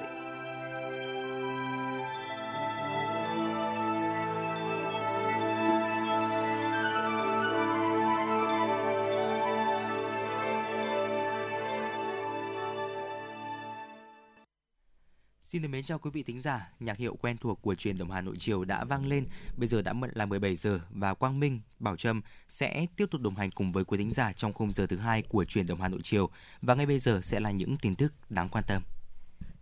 Thưa quý vị, sáng nay, mùng 6 tháng 12, tại trụ sở Cục Văn thư và Lưu trữ Nhà nước đã diễn ra lễ ký kết bản ghi nhớ về kế hoạch hợp tác trong lĩnh vực lưu trữ năm 2024 giữa cơ quan lưu trữ của hai nước giữa Cục Văn thư và Lưu trữ Nhà nước Việt Nam và Cục Lưu trữ Quốc gia Lào. Bản ghi nhớ tiếp tục khẳng định mối quan hệ gắn bó hữu nghị lâu dài và cam kết hợp tác cùng phát triển giữa cơ quan lưu trữ của hai nước Việt Nam Lào. Theo đó, trong năm 2024, hai bên sẽ tăng cường hợp tác trong việc đào tạo, bồi dưỡng cán bộ nghiệp vụ văn thư, lưu trữ, đồng thời chia sẻ thông tin tài liệu lưu trữ để tổ chức các hoạt động phát huy giá trị tài liệu lưu trữ tại hai nước những hoạt động này nhằm tập trung chia sẻ kinh nghiệm, giải quyết khó khăn vướng mắc trong quá trình thực hiện chức năng nhiệm vụ của hai cơ quan. Đồng thời đây cũng là nỗ lực chung của hai cơ quan lưu trữ trong việc vun đắp mối quan hệ hợp tác hữu nghị lâu đời, đặc biệt giữa hai nhà nước. Hiện còn 21 bộ cơ quan trung ương và 30 địa phương chưa phân bổ hết kế hoạch vốn được Thủ tướng Chính phủ giao. Bộ Tài chính cho biết lũy kế thanh toán từ đầu năm đến ngày 30 tháng 11 là gần 461.000 tỷ đồng, đạt gần 60% kế hoạch, đạt trên 65% kế hoạch Thủ tướng Chính phủ giao. Đáng chú ý hiện còn 21 bộ cơ quan trung ương và 30 địa phương chưa phân bổ hết kế hoạch vốn được Thủ tướng Chính phủ giao. Bộ Tài chính đề nghị các bộ cơ quan trung ương và địa phương chủ động đẩy mạnh giải ngân vốn đầu tư công theo chỉ đạo của Chính phủ, Thủ tướng Chính phủ. Các đơn vị khẩn trương hoàn thành việc phân bổ kế hoạch vốn năm 2023 còn khoảng 16.000 tỷ đồng, đánh giá khả năng thực hiện đến hết ngày 31 tháng 1 năm 2024. Ban tuyên giáo Thành ủy Hà Nội chủ trì phối hợp với Sở Thông tin và Truyền thông, Hội Nhà báo thành phố Hà Nội tổ chức hội nghị ra ban triển khai nhiệm vụ công tác báo chí thành phố tháng 11 và định hướng tuyên truyền tháng 12 năm 2023. Báo cáo tại hội nghị cho thấy, trong tháng 11, các cơ quan báo Đại Hà Nội bám sát nhiệm vụ chính trị, thực hiện nghiêm túc sự chỉ đạo định hướng của Trung ương và thành phố, hoạt động đúng tôn chỉ mục đích, về nhiệm vụ thời gian tới, đồng chí Phạm Thanh Học đề nghị các cơ quan báo chí của thủ đô đẩy mạnh tuyên truyền kết quả 5 năm thực hiện nghị quyết số 35 NQTU của Bộ Chính trị khóa 12 về tăng cường công tác bảo vệ nền tảng tư tưởng của Đảng, đấu tranh phản bác các quan điểm sai trái thù địch trong tình hình mới. Đồng thời, tăng cường số lượng và nâng cao chất lượng tin bài tuyên truyền, việc thực hiện nghị quyết số 09 NQTU về tăng cường công tác xây dựng Đảng và các đoàn thể nhân dân trong các doanh nghiệp ngoài khu vực nhà nước. Giai đoạn 2020-2025, các gương người tốt, việc tốt, đơn vị doanh nghiệp tiêu biểu. Thưa quý vị, hội thảo chia sẻ kinh nghiệm triển khai các mô hình phòng ngừa và ứng phó với bạo lực trên cơ sở giới tại Việt Nam và các nước khu vực ASEAN, góp phần thực hiện hiệu quả mục tiêu cùng nhau hành động để tạo ra một nền văn hóa không quan nhượng với bạo lực trên cơ sở giới.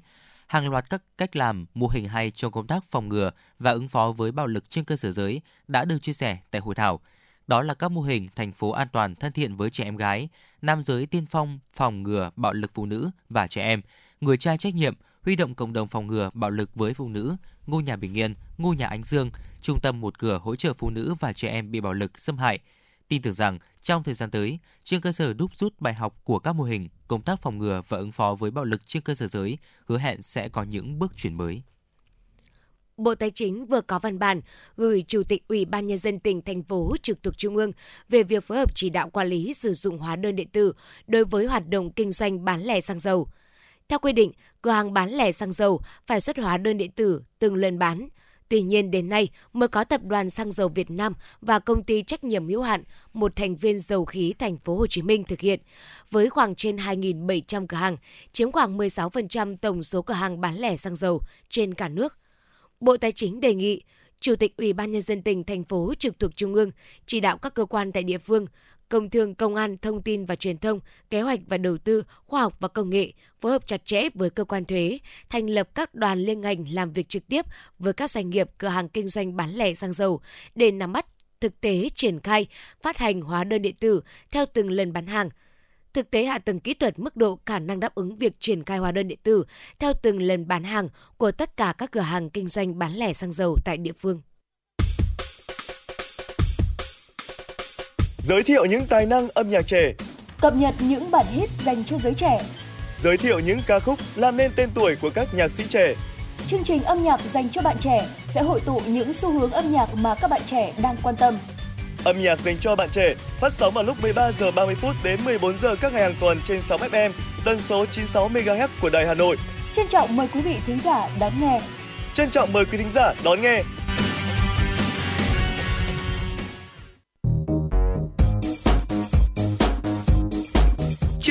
số hiệu FM96 đang chuẩn bị nâng độ cao. Quý khách hãy thắt dây an toàn, sẵn sàng trải nghiệm những cung bậc cảm xúc cùng FM96. quý vị và các bạn, với quyết tâm cải thiện vị trí trong bảng xếp hạng cải cách hành chính, các địa phương trên địa bàn huyện Ba Vì đang nỗ lực triển khai nhiều giải pháp tích cực. Có mặt tại bộ phận tiếp nhận và trả kết quả một cửa tại xã Vật Lại huyện Ba Vì trong giờ tiếp công dân, theo ghi nhận của phóng viên, cán bộ một cửa luôn nhiệt tình tận tâm hướng dẫn người dân hoàn thiện các thủ tục hành chính. Bà Nguyễn Thị Liên, công chức văn phòng thống kê xã Vật Lại huyện Ba Vì cho biết. Thông qua các cái hội nghị nồng lồng ghép và để tuyên truyền người dân là cái thực hiện mức độ 3, dịch vụ công mức độ 3 để ờ, tạo ra cái nâng chỉ chỉ số ờ, thực hiện dịch vụ công mức độ 3 lên của người dân và cũng Ờ, tuyên truyền tại các thôn cũng ờ, yêu cầu các đồng chí bí thư tri bộ trưởng thôn là về qua các cuộc họp thôn tại thôn là cũng tuyên truyền vận động người dân là những tầng lớp trẻ đấy là chúng ta cũng áp dụng cái thực hiện bước dịch vụ công mức 3. Thời gian qua, xã Vật Lại không ngừng đẩy mạnh công tác cải cách hành chính, tăng cường tuyên truyền, niêm yết công khai thủ tục hành chính, đẩy mạnh ứng dụng công nghệ thông tin, sử dụng phần mềm quản lý văn bản và thư viện điện tử công vụ trong quản lý điều hành. Ông Chu Đức Khanh, Phó Chủ tịch Ủy ban nhân dân xã Vật Lại huyện Ba Vì cho biết, địa phương thường xuyên lắng nghe ý kiến đóng góp của người dân, dư luận xã hội từ việc làm được và chưa làm được để kịp thời khắc phục những tồn tại trong quá trình xử lý công việc. Thực hiện các cái công tác cải cách hành chính tại bộ phận cửa, đặc biệt là thực hiện các cái à, công văn chỉ đạo từ thành phố đến huyện thì ủy ban xã và đặt chỗ một cửa để chỉ đạo tức là cán bộ à, văn phòng và tư pháp cán bộ à, chuyên môn Ờ, tiếp nhận hồ sơ tại bộ phận một cửa và trả đúng theo lịch không có hồ sơ nào quá hạn hoặc là những các cái hồ sơ mà giải quyết tồn động thường xuyên là giải quyết trong ngày không chỉ xã Vật Lại, nhiều địa phương trong huyện Ba Vì đã nỗ lực quyết tâm cải cách hành chính, tạo thuận lợi cho người dân tổ chức đến giải quyết công việc. Ông Nguyễn Đại Hải, Chủ tịch Ủy ban nhân dân thị trấn Tây Đằng, huyện Ba Vì cho biết, từ đầu năm đến nay, bộ phận một cửa Ủy ban nhân dân thị trấn đã tiếp nhận trên 1.700 hồ sơ, trong đó hồ sơ giải quyết đúng hạn và trước hạn đạt tỷ lệ 100%. Số hồ sơ sử dụng dịch vụ công trực tuyến mức độ 3 đạt 55,39%. Hiện Ủy ban nhân dân thị trấn Tây Đằng đang triển khai 7 phần mềm dùng chung cho bộ phận một cửa, phần mềm giao dịch điện tử. Qua đó, cán bộ công chức thực hiện nhiệm vụ theo sự chỉ đạo hệ thống nhanh chóng, kịp thời. Ủy ban dân thị trấn cũng đã xây dựng các cái kế hoạch phân công nhiệm vụ từng đồng chí cán bộ công chức viên chức thực hiện cái công tác cải cách hành chính. Đây là cũng là cái nhiệm vụ mà xác định là là để mà phục vụ cho người dân và doanh nghiệp những để tốt nhất trong cái, các cái hoạt động. À, trên địa bàn nhằm mục đích để phát triển kinh tế xã hội cũng như đảm bảo an ninh trật, trật tự cái, cái đối với địa phương cũng tránh cái việc mà cũng gây phiền hà sách nhiễu cho người dân. Thì cái việc đó thì chúng tôi thường xuyên là cũng quán triệt đến cán bộ công chức trực tại cái bộ phận một cửa. Xác định cải cách hành chính là một trong những nhiệm vụ quan trọng để nâng cao hiệu quả công việc, tạo bước đột phá trong việc thực hiện các nhiệm vụ phát triển kinh tế xã hội của địa phương huyện Ba Vì đã ban hành nhiều văn bản yêu cầu các cơ quan đơn vị địa phương lồng ghép công tác cải cách hành chính trong thực hiện nhiệm vụ chính trị. Cùng với đó, thành lập các đoàn kiểm tra công tác cải cách hành chính tại 17 phòng chuyên môn, đơn vị sự nghiệp trực thuộc và 31 xã, thị trấn. Trong đó chú trọng đến các nội dung như nâng cao chỉ số hiệu quả quản trị và hành chính công cấp tỉnh, chỉ số hài lòng về sự phục vụ hành chính, hiện đại hóa nền hành chính, Bên cạnh đó, chú trọng việc chấp hành quy định về thời gian làm việc, thời gian tiếp công dân, thái độ ứng xử với tổ chức và công dân, chế độ thông tin báo cáo nhằm phát hiện kịp thời và chấn chỉnh những tồn tại hạn chế trong quá trình triển khai thực hiện công tác cải cách hành chính. Tại bộ phận một cửa cấp huyện, xã có hòm thư góp ý, số điện thoại đường dây nóng, các phản ánh kiến nghị để các cơ quan xử lý kịp thời, đúng quy định. Đồng chí Nguyễn Đức Thủy, chuyên viên văn phòng nội vụ huyện Ba Vì cho biết. Công tác của hành chính của huyện cũng đã được uh, thường trực hội nghị xác định là một trong một trong năm nhiệm vụ chủ yếu và ba khâu đột phá của huyện. Được dưới sự tập trung lãnh đạo của thường trực huyện ủy, ủy ban huyện và các cơ ngành đã cũng chính trong thời gian qua cũng là cũng hành chính từ huyện đến cơ sở đã có sự chuyển biến và đạt được những kết quả tích cực góp phần nâng cao hiệu lực hiệu quả quản lý hành chính nhà nước và tạo sự chuyển biến về tinh thần ý thức trách nhiệm và chất lượng phục vụ nhân dân của đội ngũ cán bộ công chức viên chức trên địa bàn huyện để tiếp tục nâng cao hiệu quả công tác cải cách hành chính và tăng bậc trong bảng xếp hạng cải cách hành chính. Thời gian tới, huyện Ba Vì chỉ đạo các cơ quan chuyên môn và Ủy ban nhân dân các xã, thị trấn thực hiện tốt công tác giả soát, kiểm tra văn bản quy phạm pháp luật theo đúng thẩm quyền, đồng thời tăng cường đào tạo, bồi dưỡng, tập huấn nghiệp vụ chuyên môn cho đội ngũ cán bộ, công chức, đổi mới quy trình, đẩy mạnh ứng dụng công nghệ thông tin trong giải quyết công việc.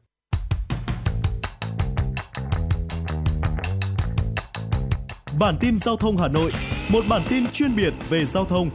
Những vấn đề dân sinh bức xúc liên quan đến công tác tổ chức giao thông, trật tự an toàn giao thông Tình hình giao thông tại các nút giao thông trọng điểm trên địa bàn thành phố sẽ được các phóng viên Đài Hà Nội cập nhật liên tục, nhanh chóng, chính xác từ hiện trường một cách chân thực. Cùng với đó là những ý kiến phân tích, đánh giá khách quan đa chiều của các chuyên gia, các nhà quản lý trong lĩnh vực an toàn giao thông và đô thị. Bản tin giao thông Hà Nội, kênh thông tin hữu hiệu kết nối người dân với cơ quan quản lý, lực lượng chức năng. Phát sóng 17 giờ hàng ngày trên kênh 1 truyền hình Hà Nội. Mời quý vị và các bạn đón xem.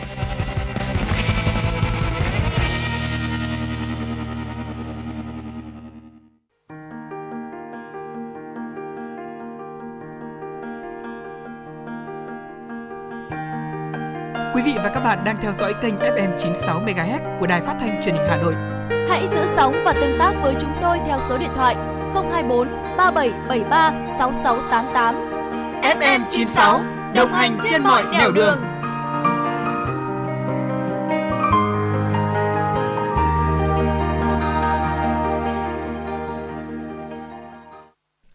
Quý vị thân mến và tiếp nối chương trình, mời quý vị cùng chúng tôi cập nhật những thông tin đáng chú ý sau. Công an thị xã Sơn Tây Hà Nội thông tin về việc ra quyết định xử phạt đối với NTH ở phường Phú Thịnh, thị xã Sơn Tây Hà Nội về hành vi đăng tải thông tin sai sự thật lên mạng xã hội. Trước đó, trên mạng xã hội lan truyền hình ảnh, tin nhắn nhóm Zalo có kêu gọi khoa B8 BV105 với nội dung Nhà mình nhắc bọn trẻ không được ăn và mua kẹo này nhé. Viện 105 xét nghiệm có dương tính với ma túy tổng hợp. Trên sân Tây đã xuất hiện người lạ đến cổng trường chia kẹo cho học sinh tan học. Ngay sau khi xuất hiện thông tin nói trên, Công an thành phố Hà Nội đã chỉ đạo Công an thị xã Sơn Tây khẩn trương xác minh thông tin, giả soát địa bàn và làm việc với Bệnh viện Quân y 105 để làm rõ sự việc. Kết quả xác định thông tin trên là sai sự thật. Công an thị xã Sơn Tây đã ra quyết định xử phạt 7,5 triệu đồng đối với chị Hát về hành vi cung cấp chia sẻ thông tin giả mạo, thông tin sai sự thật. Công an thành phố Hà Nội đề nghị người dân cần thận trọng, cảnh giác khi viết bài, chia sẻ các thông tin hình ảnh, clip chưa được xác thực, tránh gây hoang mang dư luận, ảnh hưởng xấu đến an ninh trật tự trên địa bàn thành phố. Các trường hợp chia sẻ thông tin không đúng sự thật trên mạng xã hội sẽ bị xử lý nghiêm theo quy định của pháp luật. Tòa án Nhân dân thành phố Hà Nội đưa bị cáo Bùi Tiến Nhất, sinh năm 1991, ở huyện Thạch Thất, Hà Nội, ra xét xử về tội cố ý gây thương tích và hủy hoại tài sản. Phiên tòa phúc thẩm được mở theo kháng cáo của bị cáo. Bị hại trong vụ án là hai cá nhân có mối quan hệ họ hàng với bị cáo. Theo cáo trạng, gia đình bị cáo Bùi Tiến Nhất với gia đình anh Bùi Xuân Toàn, người cùng địa phương, là anh em họ. Tuy nhiên, giữa hai gia đình cũng có mâu thuẫn tranh chấp một phần đất tại thửa đất ở thôn Kim Bông, xã Tân Xã, huyện Thạch Thất, Hà Nội. Khoảng 12 giờ ngày 11 tháng 12 năm 2022, Nhất đến phần đất của gia đình thì phát hiện bốn khóm tre do mình trồng trước đó bị nhổ lên. Lúc này, Nhất nghi ngờ gia đình anh Toàn nhổ của mình nên vào nhà kho lấy dao đi sang với đất của gia đình anh Toàn, chặt hạ 20 cây bưởi và hai cây nhãn. Tòa án nhân dân thành phố Hà Nội nhận thấy bản án sơ thẩm là đúng pháp luật và tại phiên tòa phúc thẩm bị cáo không đưa ra được tình tiết gì mới nên quyết định bác kháng cáo của bị cáo và giữ nguyên các quyết định của tòa án nhân dân huyện Thạch Thất. Tòa án Nhân dân thành phố Hà Nội mở phiên tòa xét xử phúc thẩm vụ cháy nhà xưởng khiến 3 người tử vong xảy ra tại xã Thanh Văn, huyện Thanh Oai, Hà Nội vào tháng 9 năm 2022. Nguyên nhân cháy được xác định do vẩy hàn bắn ra trong quá trình hàn cắt kim loại. Sau vụ hỏa hoạn, Trần Quang Thoa và Trần Văn Hường bị khởi tố điều tra và truy tố về tội vi phạm quy định về phòng cháy chữa cháy. Tại phiên tòa sơ thẩm diễn ra vào tháng 9 năm 2023, Tòa án Nhân dân huyện Thanh Oai quyết định tuyên phạt Trần Quang Thoa 8 năm 6 tháng tù và Trần Văn Hưởng 9 năm tù cùng về tội danh bị truy tố. Về dân sự, cấp tòa sơ thẩm tuyên buộc các bị cáo phải bồi thường cho gia đình anh Trức hơn 2,6 tỷ đồng và hơn 650 triệu đồng cho hai doanh nghiệp bị ảnh hưởng. Tại phiên tòa phúc thẩm, chị Nguyễn Thị Cung giữ nguyên nội dung kháng cáo, tiếp tục đề nghị tòa phúc thẩm xem xét trách nhiệm liên đới của người thợ còn lại là tại Trường Giang và cân nhắc mức thiệt hại do vụ cháy gây ra. Sau khi nêu quan điểm giải quyết vụ án, đại diện Viện Kiểm sát Nhân dân thành phố Hà Nội đã đề nghị hủy án sơ thẩm để định giá lại tài sản bị thiệt hại trong vụ án. Công an thành phố Hà Nội cho biết Công an quận Nam Từ Liêm đã ra quyết định khởi tố bị can và ra lệnh tạm giam đối với Nguyễn Văn Hoành, sinh năm 1975 ở xã Sài Sơn, huyện Quốc Oai, thành phố Hà Nội để điều tra về tội lừa đảo chiếm đoạt tài sản. Các quyết định lệnh đã được Viện Kiểm sát Nhân dân cung cấp phê chuẩn. Quá trình điều tra bước đầu cho thấy Nguyễn Văn Hoành với chức danh là Tổng Giám đốc Công ty Cổ phần HB102 Việt Nam đã đứng ra nhận mua hộ thiết bị quảng cáo cho khách hàng để đầu tư cho Công ty Cổ phần HB102 Việt Nam thuê hoạt động kinh doanh. Cơ quan công an xác định số tiền khách hàng đã nộp vào tài khoản cá nhân của Nguyễn Văn Hoành trong 2 năm 2019 và 2020 là gần 60 tỷ đồng, mục đích để đầu tư mua thiết bị quảng cáo cho công ty cổ phần HB102 Việt Nam thuê. Tuy nhiên, Nguyễn Văn Hoành không mua thiết bị quảng cáo như thỏa thuận mà dùng tiền vào đầu tư ngoại hối Forex và các mục đích cá nhân khác. Số tiền khách hàng nộp vào tài khoản cá nhân của Hoành không được kê khai trong báo cáo tài chính thuế của công ty cổ phần HB102 Việt Nam. Hành vi của Nguyễn Văn Hoành cấu thành tội lừa đảo chiếm đoạt tài sản quy định tại khoản 4, điều 174 Bộ luật hình sự. Bạn là người thích những trải nghiệm và khám phá. Bạn là người đam mê ẩm thực và thích xê dịch. Bạn là người đang mệt mỏi, đang nhàm chán và muốn tìm một nơi để thư giãn. Chuyên mục FM Du lịch của Đài Phát thanh và Truyền hình Hà Nội sẽ là nguồn thông tin tuyệt vời để bạn khám phá vẻ đẹp của Việt Nam và các nước trên thế giới. FM Du lịch đưa bạn đến với hành trình thú vị từ những địa danh nổi tiếng đến những bí mật ẩn chứa trong các vùng quê yên bình. FM Du lịch cung cấp thông tin về các hoạt động, sự kiện và lễ hội diễn ra trong năm tại các địa phương.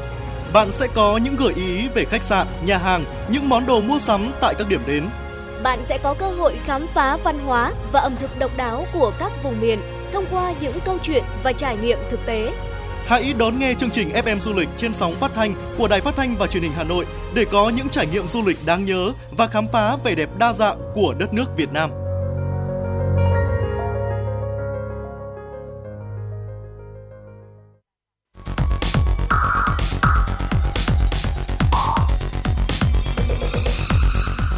Bạn đang theo dõi kênh FM 96 MHz của Đài Phát thanh Truyền hình Hà Nội. Hãy giữ sóng và tương tác với chúng tôi theo số điện thoại 024 3773 6688.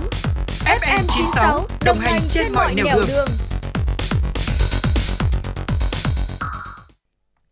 Thưa quý vị và các bạn, nhiệt tình năng động, yêu nghề, mến trẻ, luôn hết lòng tận tụy với công việc.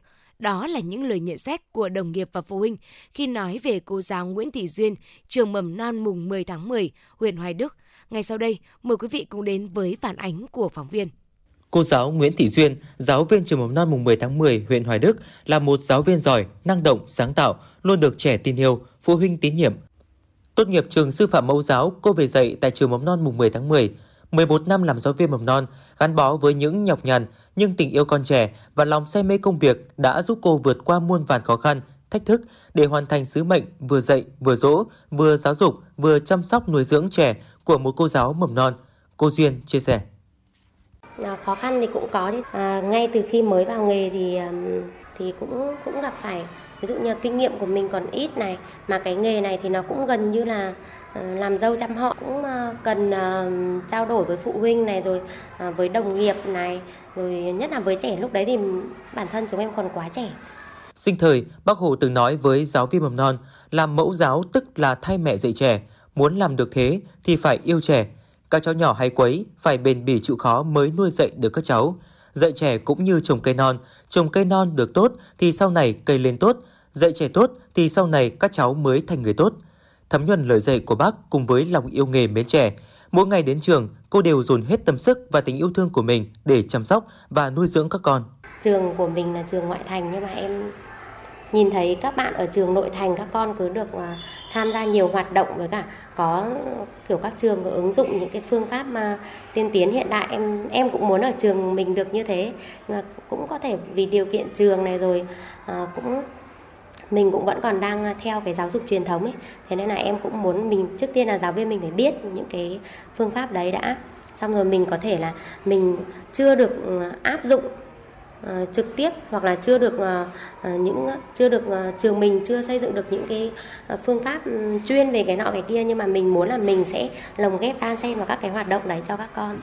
Công việc cả ngày ở trường cực nhọc là vậy, nhưng cô luôn tìm tòi, đầu tư công phu sáng tạo nhiều giải pháp mới có ý nghĩa thiết thực để cải tiến công việc của mình. Với những nỗ lực đó, suốt 11 năm vừa qua, năm nào cô cũng có những sáng kiến kinh nghiệm cấp trường, cấp huyện, cấp thành phố. Chia sẻ với chúng tôi, cô Duyên cho biết ờ, lựa chọn cái nghề này thì mình hãy làm việc bằng tình yêu đầu tiên là mình dành tình yêu thứ hai là trách nhiệm và thứ ba đó là um, bằng đam mê bởi vì em nghĩ là khi mà mình dành tình yêu và mình có trách nhiệm với nó và mình ờ, làm việc bằng đam mê, mình sống bằng đam mê thì chắc chắn là một cái, với một cái nghề mà có cái đặc thù ừ, vất vả, áp lực, mà lương thì đúng là ai cũng biết là lương của giáo viên mầm non rất là thấp. Nhưng mà chắc thì sẽ tìm được rất nhiều niềm vui với cả hạnh phúc ở đây. Hạnh phúc cả với các con mà với đồng nghiệp, đôi khi với cả phụ huynh nữa. Có những thứ mặc dù rất là nhỏ nhặt thôi nhưng mà mình về mình vui mãi tới tận tối tận hôm sau tận hàng tuần hàng tháng được ạ. Không chỉ là giáo viên giỏi với vai trò là một tổ trưởng tổ 3 tuổi tổ phó chuyên môn cô Nguyễn Thị Duyên luôn gương mẫu đi đầu có trách nhiệm cao cho công việc. Cô luôn sáng tạo linh hoạt đổi mới hình thức tổ chức sinh hoạt chuyên môn của tổ như đổi mới phương pháp dạy học giáo dục theo hướng lấy trẻ làm trung tâm sinh hoạt chuyên môn theo nghiên cứu bài học. Với khả năng tiếp cận công nghệ thông tin tốt cô luôn đi đầu triển khai hướng dẫn giáo viên trong nhà trường các phần mềm mới, ứng dụng tốt công nghệ thông tin vào giảng dạy. Đặc biệt, cô luôn có những đề xuất tham mưu cùng ban giám hiệu nhà trường, các bộ phận chức năng, các ban ngành đoàn thể cũng như đội ngũ giáo viên các lớp để cùng nhau làm nên sự thành công của phong trào giáo dục nhà trường. Đánh giá về cô, bà Thu Thủy, hiệu trưởng trường mầm non mùng 10 tháng 10 cho biết. Cô Duyên ý, thì trong quá trình công tác ý, thì mình à, thấy cô giáo là một người à, phải nói rất là tâm huyết, yêu nghề và đặc biệt là chuyên môn rất vững vàng à, bạn ấy có một cái tinh thần mà mình à, rất là à, là là là quý đó là tính chủ động là một tính sáng tạo là hai. Và đấy là những cái mà mình thấy là là một người giáo viên mà mình thấy là à, rất là tuyệt vời. Với những sáng tạo không ngừng ấy, mỗi giờ lên lớp của cô thực sự sinh động và hấp dẫn. Cô còn ứng dụng công nghệ thông tin trong một số hoạt động thể dục để đem đến nhiều hình ảnh sinh động, phong phú cung cấp cho trẻ nhiều kiến thức mới, tạo cho trẻ sự hứng thú và tích cực trong học tập. Cô đã trở thành gương mặt tiêu biểu của nhà trường và của khối mầm non huyện Hoài Đức. Tuy nhiên với cô, thành quả đạt được lớn nhất đó chính là được chứng kiến nụ cười của các bạn nhỏ, được thấy các bé lớn lên và trưởng thành từng ngày.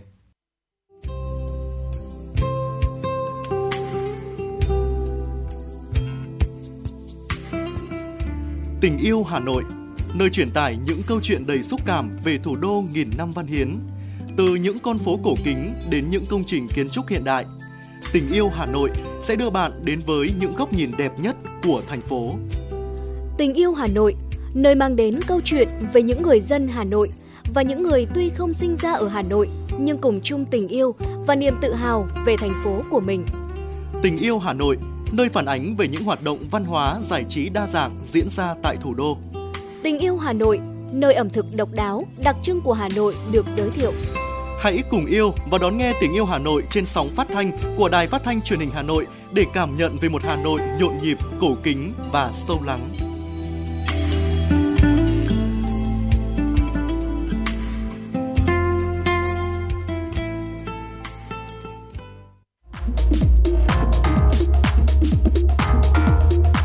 Quý vị và các bạn đang trên chuyến bay mang số hiệu FM96.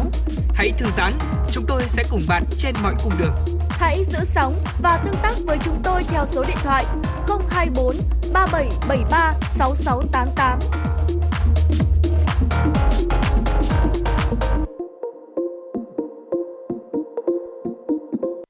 Quý thính giả đang nghe chương trình Truyền động Hà Nội chiều được phát sóng trực tiếp trên tần số FM 96 MHz của Đài Phát thanh và Truyền hình Hà Nội chỉ đạo nội dung Nguyễn Kim Khiêm, chỉ đạo sản xuất Nguyễn Tiến Dũng, tổ chức sản xuất Lê Xuân Luyến, biên tập Trà My, kịch bản Trần Hằng, MC Quang Minh Bảo Trâm cùng kỹ thuật viên Quốc Hoàn thực hiện. Còn bây giờ xin mời quý vị thính giả chúng ta cùng giữ sóng và thư giãn với một giai điệu âm nhạc của FM96.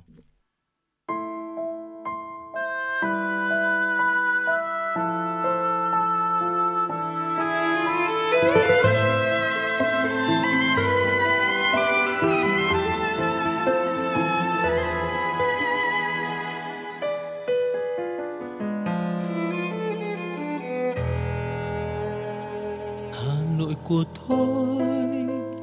Mỗi khi đông về gió se lạnh ngào ngạt nỗi nhớ, năm tháng tan trong vòng tay. Ngần ngơ góc phố, từng cây đèn đứng như đang mơ màng. Hà nội ơi, hoa sữa rơi hay là hương tóc nghe? Của tôi, mỗi khi thu về lá rơi vàng. Sao sắc trong nắng, yêu dấu kín con đường xưa. Đầy trong môi mắt, để ai lặng đứng yên trong ngỡ ngàng.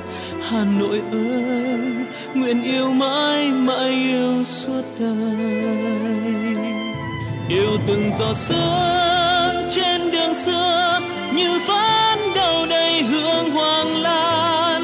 Yêu nhịp thời gian trong vòng quay, đạp xe đón em bom giật trên mái phố. Yêu chiều hồ tây, chuông chùa vang, từng cơn sóng tan theo trong hồn hoàng. Hà nội ơi, mãi trong tôi, đẹp như giấc mơ. Mỗi khi thu về lá rơi vàng sao sắc trong nắng, yêu dấu kín con đường xưa. Đầy trong môi mắt, để ai lặng đứng yên trong ngỡ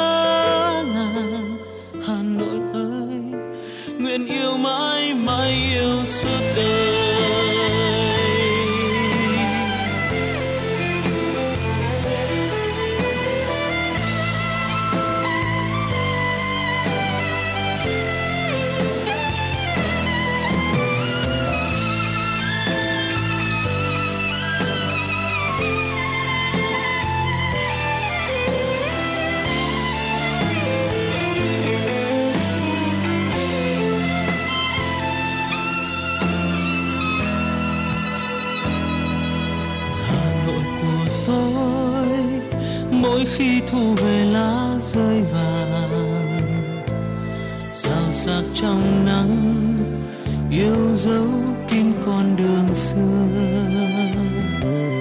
Đầy trong môi mắt, để ai lặng đứng yên trong ngỡ ngàng.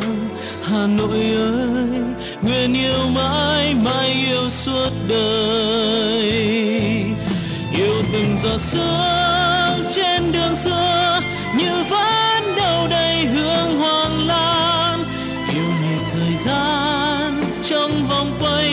đạp xe đón em bom giật trên mái phố. Yêu chiều hồ tây, chuông chùa vang. Từng cơn sóng tan theo trong hồn hoàng. Hà nội ơi, mãi trong tôi, đẹp như giấc mơ.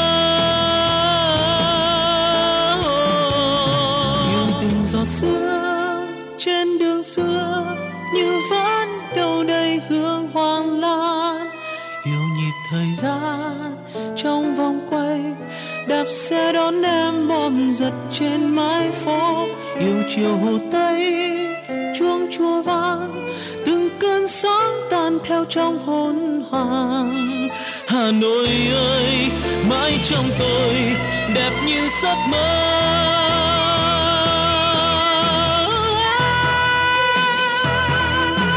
Yêu từng giọt sương trên đường xưa như vẫn đâu đây hương hoàng lan.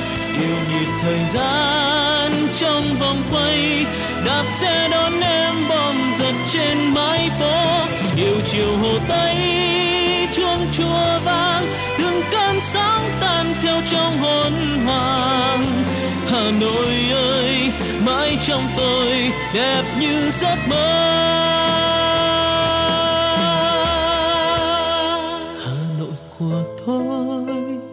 Mỗi khi thu về lá rơi vàng sao sắc trong nắng, yêu dấu kín con đường xưa. Đầy trong muôn mắt, để ai lặng đứng yên trong ngỡ ngàng hà nội ơi, nguyện yêu mãi mãi yêu suốt đời. Hà nội ơi nguyện yêu mãi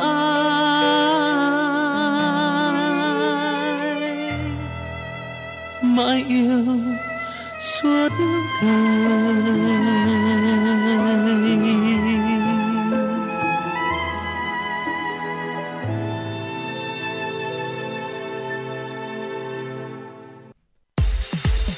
Quý vị và các bạn đang trên chuyến bay mang số hiệu FM96. Hãy thư giãn, chúng tôi sẽ cùng bạn trên mọi cung đường Hãy giữ sóng và tương tác với chúng tôi theo số điện thoại 024 3773 6688. Thưa quý vị, chỉ còn chưa đầy một tháng nữa là đến Tết Dương lịch. Dịp này luôn là cao điểm của các dịch vụ vận tải. Bởi vậy, dự báo tình hình vi phạm trong lĩnh vực giao thông cuối năm sẽ diễn biến khá phức tạp. Để bảo đảm an toàn giao thông và an ninh trật tự dịp cuối năm, các lực lượng cảnh sát giao thông sẽ tập trung kiểm tra một số nội dung, trong đó xử lý nghiêm đối với các lái xe sử dụng rượu bia và chất kích thích.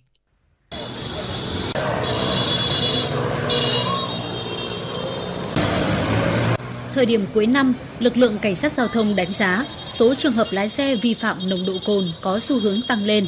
Đây là một trong những nguyên nhân chính dẫn tới các vụ tai nạn giao thông gây thiệt hại về tính mạng và tài sản, ảnh hưởng tới trật tự an toàn xã hội, kéo theo những hậu quả nặng nề cho gia đình có người bị tai nạn giao thông do rượu bia.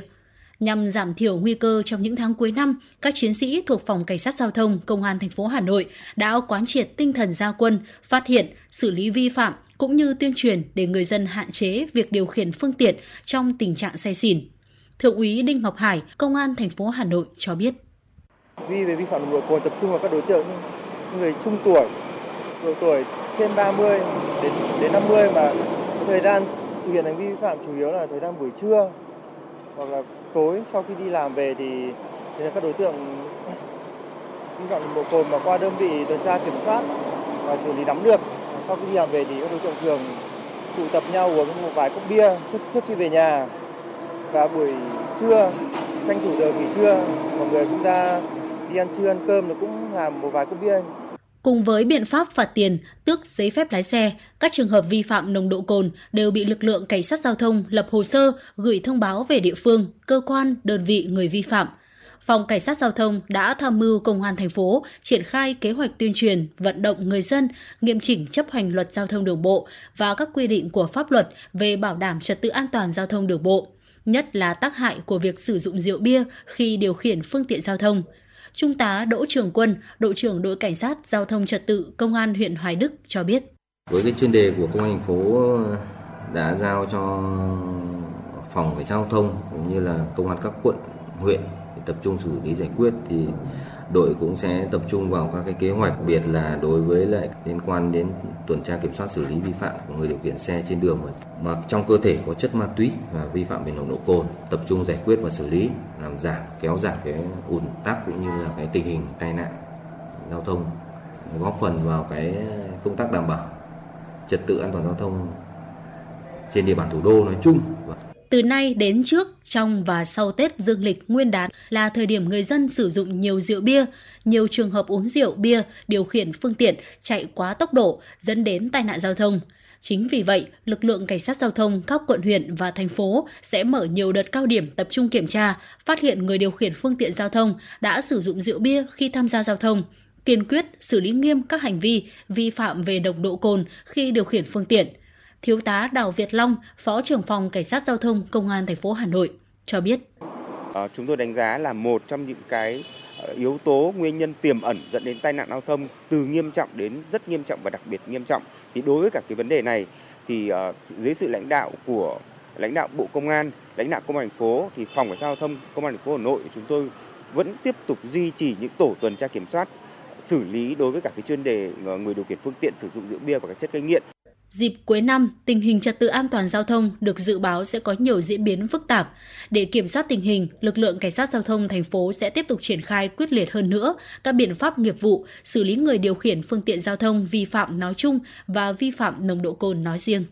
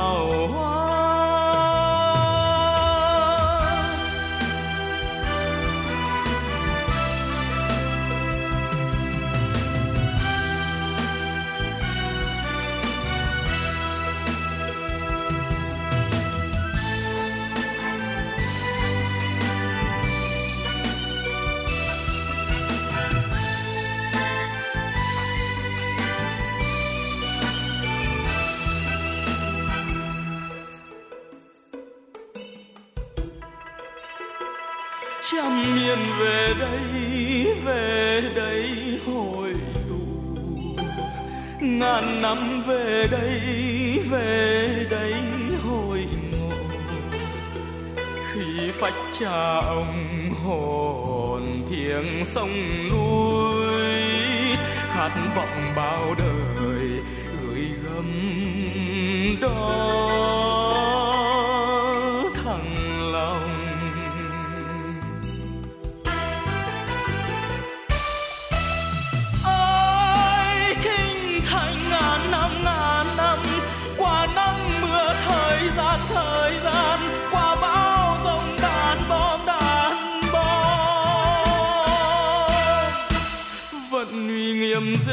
phong rêu phong hà nội vẫn thơm hương từng trang từng trang hà nội.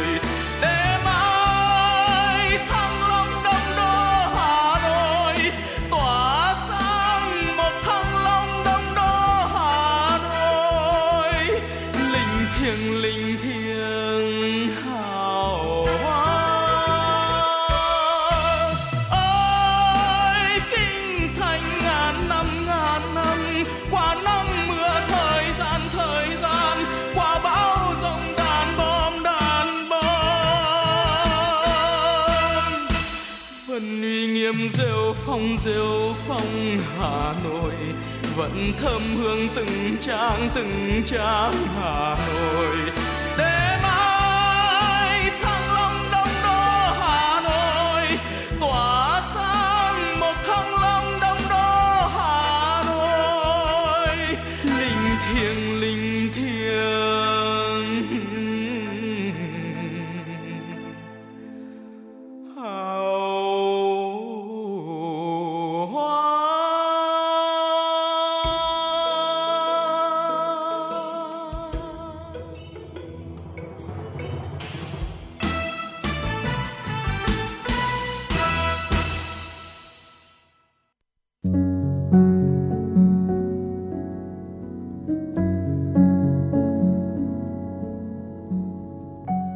Postcard Đài Hà Nội đọc truyện đêm khuya. Những cuộc đời, những số phận, những câu chuyện từ hiện thực cuộc sống, cả những hồi tưởng, ký ức về một thời chưa xa. Tất cả sẽ được gửi gắm mỗi ngày một số trong chương trình podcast đọc truyện đêm khuya của Đài Hà Nội. Ở đó, mỗi câu chuyện của các nhà văn nổi tiếng Việt Nam và cả những cây bút trẻ sông sáo sẽ đưa quý thính giả xa gần đắm chìm trong những không gian và thời gian khi thì hư ảo, huyền hoặc, lúc lại chân thực đến bất ngờ, để rồi khép lại mỗi tác phẩm luôn là tình người, là sự tử tế, là tính nhân văn lan tỏa trong đời thường. Và thậm chí đôi khi còn là hồi chuông cảnh tỉnh những phận người lầm lỡ để định hướng con người đến một cuộc sống tốt đẹp hơn. 30 phút mỗi số trên sóng của Đài Hà Nội, đó cũng là lúc bạn có thể thành thơi, lắng lại, hoa dòng cảm xúc bên chiếc radio quen thuộc hay chiếc điện thoại thông minh nhỏ xinh để ngẫm ngợi về những điều đã qua, để cảm nhận ngòi bút sắc sảo và tài năng văn chương của mỗi tác giả. Bởi dù ở thế hệ nào, giai đoạn nào, họ cũng luôn mong muốn có thể khai thác tận cùng mọi câu chuyện của cuộc sống. Đừng quên là nghe chương trình podcast đọc truyện đêm khuya trên sóng của Đài Hà Nội lúc 22 giờ tất cả các ngày trong tuần các bạn nhé. Phát hành mỗi ngày lúc 22 giờ trên 5 nền tảng app Hà Nội On, website hanoionline.vn, Apple Podcast, Spotify, Google Podcast. Mời quý vị và các bạn đón nghe.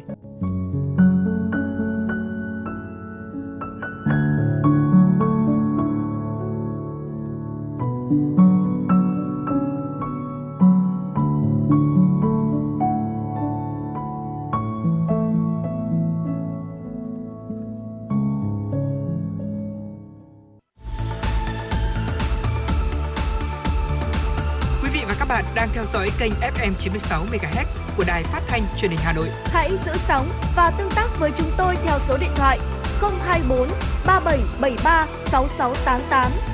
FM 96 đồng hành trên mọi nẻo đường. đường.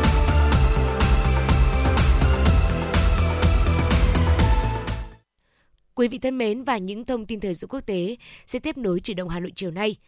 Tổng thống Nga Vladimir Putin dự kiến tới thăm các tiểu vương quốc Ả Rập Thống nhất UAE và Ả Rập Saudi để thảo luận các vấn đề liên quan đến Trung Đông cùng các chủ đề khác. Theo người phát ngôn của Điện Kremlin, Dmitry Peskov, nhà lãnh đạo Nga sẽ thăm UAE và Ả Rập Saudi vào ngày 6 tháng 12 và thảo luận về quan hệ song phương hợp tác trong lĩnh vực dầu mỏ, cũng như các vấn đề quốc tế và khu vực, bao gồm cả cuộc xung đột Israel-Hamas đang diễn ra. Tuy nhiên, trước hết sẽ là vấn đề quan hệ song phương. Ông Peskov nhấn mạnh, đồng thời lưu ý rằng các cuộc thảo luận sẽ được tiến hành theo thể thức của tổ chức các nước xuất khẩu dầu mỏ và các đối tác OPEC cộng. Ông Peskov cũng xác nhận rằng vào ngày 7 tháng 12, Tổng thống Putin dự kiến gặp người đồng cấp Iran Ebrahim Raisi ở Moscow. Hãng thông tấn Tasnim của Iran trước đó đưa tin Tổng thống Raisi sẽ đến Nga cùng một phái đoàn gồm các quan chức chính phủ cấp cao và đại diện giới thương mại kinh tế. Israel sẽ cân nhắc về một lệnh ngừng bắn ngắn hạn khác nếu có thể đạt được thỏa thuận với Hamas để đổi lấy 137 con tin vẫn đang bị giam giữ. Người phát ngôn chính phủ Israel, ông Elon Levy khẳng định việc trả tự do cho những người bị Hamas và các nhóm vũ trang khác bắt giữ vào ngày 7 tháng 10 vẫn là mục tiêu hàng đầu trong chiến dịch quân sự ở Gaza, bên cạnh việc tiêu diệt phong trào Hồi giáo này. Theo đó, một lệnh tạm ngừng bắn mới để đổi lấy con tin sẽ được theo Avid xem xét. Trong lệnh ngừng bắn kéo dài 7 ngày kết thúc vào ngày 1 tháng 12, lực lượng Hamas ở Gaza đã trao trả 110 người trong số trên 240 con tin bị bắt giữ trong cuộc tấn công bất ngờ xuyên biên giới. Đổi lại, số tù nhân người Palestine được Israel thả ra nhiều gấp khoảng 3 lần. Israel cho biết lệnh ngừng bắn đã kết thúc khi Hamas từ bỏ thỏa thuận nhằm thả tự do cho tất cả phụ nữ và trẻ em. Hamas vẫn đang giam giữ 20 phụ nữ, hai bé trai và 115 người đàn ông, người Israel. Không rõ liệu tất cả họ còn sống hay không. Theo phóng viên của Thông tấn xã Việt Nam tại Jakarta, Bộ Y tế Indonesia đã kêu gọi người dân đeo khẩu trang sau khi phát hiện các trường hợp viêm phổi do vi khuẩn Mycoplasma pneumoniae ở thủ đô Jakarta. Cục trưởng phòng chống và kiểm soát các bệnh truyền nhiễm từ Bộ Y tế Imran Fambudi cho biết đã nhận được báo cáo về các ca mắc viêm phổi từ các cơ sở y tế. Hiện Sở Y tế Jakarta đang tiến hành tìm hiểu. Ông Pabudi cho hay, Bộ Y tế đang cố gắng xác nhận số lượng bệnh nhân với cơ sở y tế Jakarta. Dựa vào thông tin mới nhất từ các cơ sở điều trị, số bệnh nhân này đều có các triệu chứng nhẹ và được điều trị ngoại trú.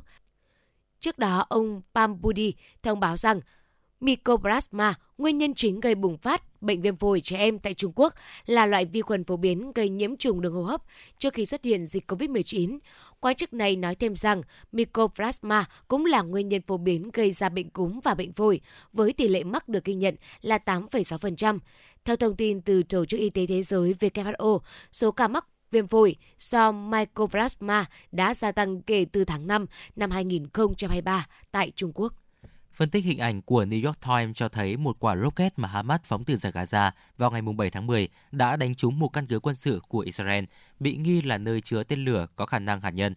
Mặc dù bản thân các tên lửa không bị bắn trúng nhưng tác động của rocket đối với căn cứ Sdot Mika ở miền trung Israel đã gây ra một đám cháy lan tới các cơ sở chứa tên lửa và các vũ khí nhạy cảm khác – Israel chưa bao giờ thừa nhận có kho vũ khí hạt nhân, mặc dù một số nguồn tin Israel, các quan chức Mỹ và các nhà phân tích hình ảnh vệ tinh đều cho rằng nước này có ít nhất một số lượng nhỏ vũ khí hạt nhân.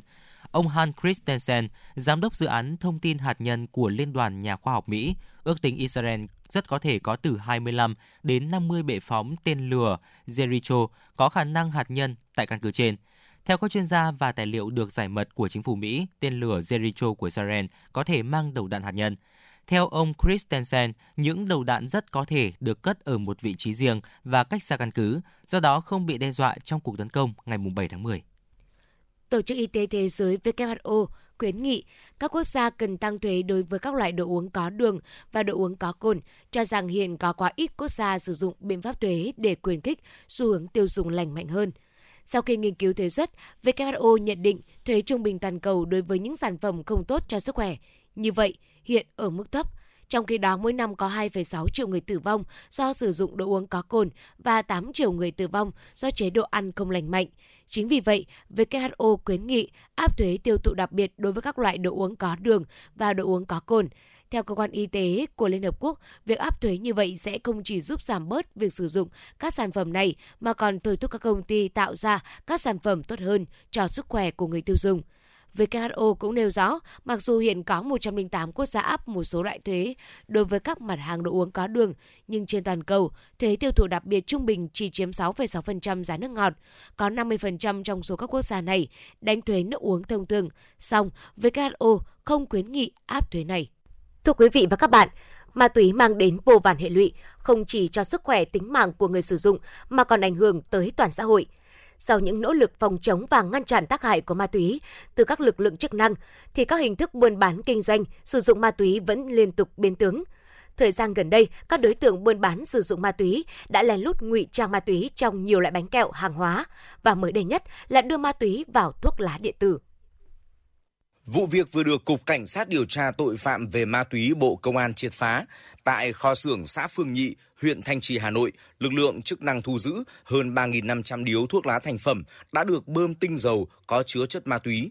5 can nhựa chứa 84 lít dung dịch ma túy, một máy bơm tinh dầu có pha trộn ma túy tổng hợp, gần 300 thùng các tông chứa thiết bị lắp ráp thành hơn 10.000 điếu thuốc lá điện tử, 1 triệu vỏ điếu thuốc lá sợi cùng nhiều dung môi, hóa chất, nguyên vật liệu dùng vào việc sản xuất, đóng gói thuốc lá điện tử. Đi sâu xác minh, Cục Cảnh sát điều tra tội phạm về ma túy xác định cầm đầu tổ chức tội phạm là Lê Anh Thơ, 28 tuổi, trú tại quận Hoàng Mai, Hà Nội. Điều đáng nói, những vụ việc như thế này lại diễn ra thường xuyên trong thời gian gần đây. Điển hình phải kể đến hồi tháng 2 năm 2023, Công an huyện Thạch Thất phối hợp với các đơn vị thu giữ gần 100 máy hút thuốc lá điện tử tẩm ma túy tại nhà của một đối tượng xã Hữu Bằng, huyện Thạch Thất. Đại úy Nguyễn Tuấn Mạnh, Phó đội trưởng đội cảnh sát kinh tế, ma túy, Công an huyện Thạch Thất cho biết. Có những thanh niên mà hút thuốc lá điện tử thì có những cái biểu hiện khác thường, đầu óc lơ mơ mơ hồ, không làm một cái gì cả. Qua một thời gian thì chúng tôi cũng dựng lên được một đối tượng và đối tượng này thì cũng cũng chọn lựa cái đối tượng sử dụng đó là trong độ tuổi từ từ 17 đến 25 tuổi. Tương tự tại quận Nam Từ Liêm, hàng chục nghìn máy thuốc lá điện tử tẩm ma túy đã được công an thu giữ. Theo Trung tá Nguyễn Đức Đạo, Công an quận Nam Từ Liêm cho biết. Dưới cái dạng là thảo mộc và tên được gọi là tobacco hoặc là cỏ mỹ. Các đối tượng kết hợp giữa các hóa chất với các thảo mộc và trưng cất ở dưới cái nhiệt độ để tạo ra tinh dầu và trên cơ sở từ cái tinh dầu này là các đối tượng để bơm vào cái điếu thuốc lá điện tử để bán ra thị trường. Dù biết loại thuốc lá điện tử bán ra thị trường có chất cấm, nhưng do lợi nhuận nên các đối tượng vẫn ngang nhiên đăng bài bán trên các trang mạng xã hội. hoặc hoạt động kín đáo hơn bằng cách nhắn tin trực tiếp cho người mua. Mọi giao dịch chuyển khoản đều thực hiện online để che mắt cơ quan chức năng. Một đối tượng mua bán thuốc lá điện tử khai báo. Do em ờ, ham lợi nhuận với cả tuổi trẻ đầu xanh nên là em chưa kiểm soát được hết. Em thì em mới nhìn qua vẻ bề ngoài nên là em không biết rõ được bên trong nó như thế nào.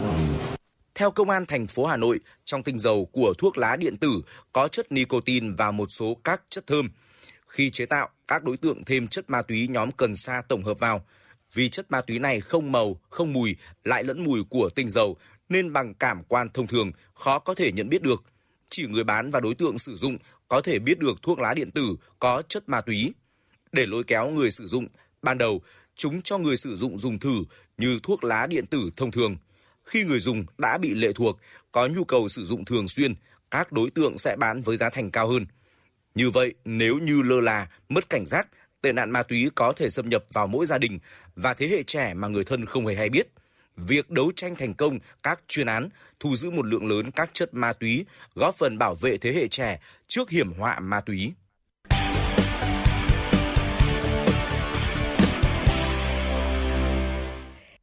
Vâng, thưa quý vị, với sự tiện lợi kèm theo các hương đa dạng, thuốc lá điện tử đang là sự lựa chọn của nhiều bạn trẻ hiện nay. Thế nhưng, ít ai biết rằng người hút thuốc lá điện tử sẽ có nguy cơ mắc các bệnh ung thư cao gấp 5 đến 15 lần so với người hút thuốc lá điếu.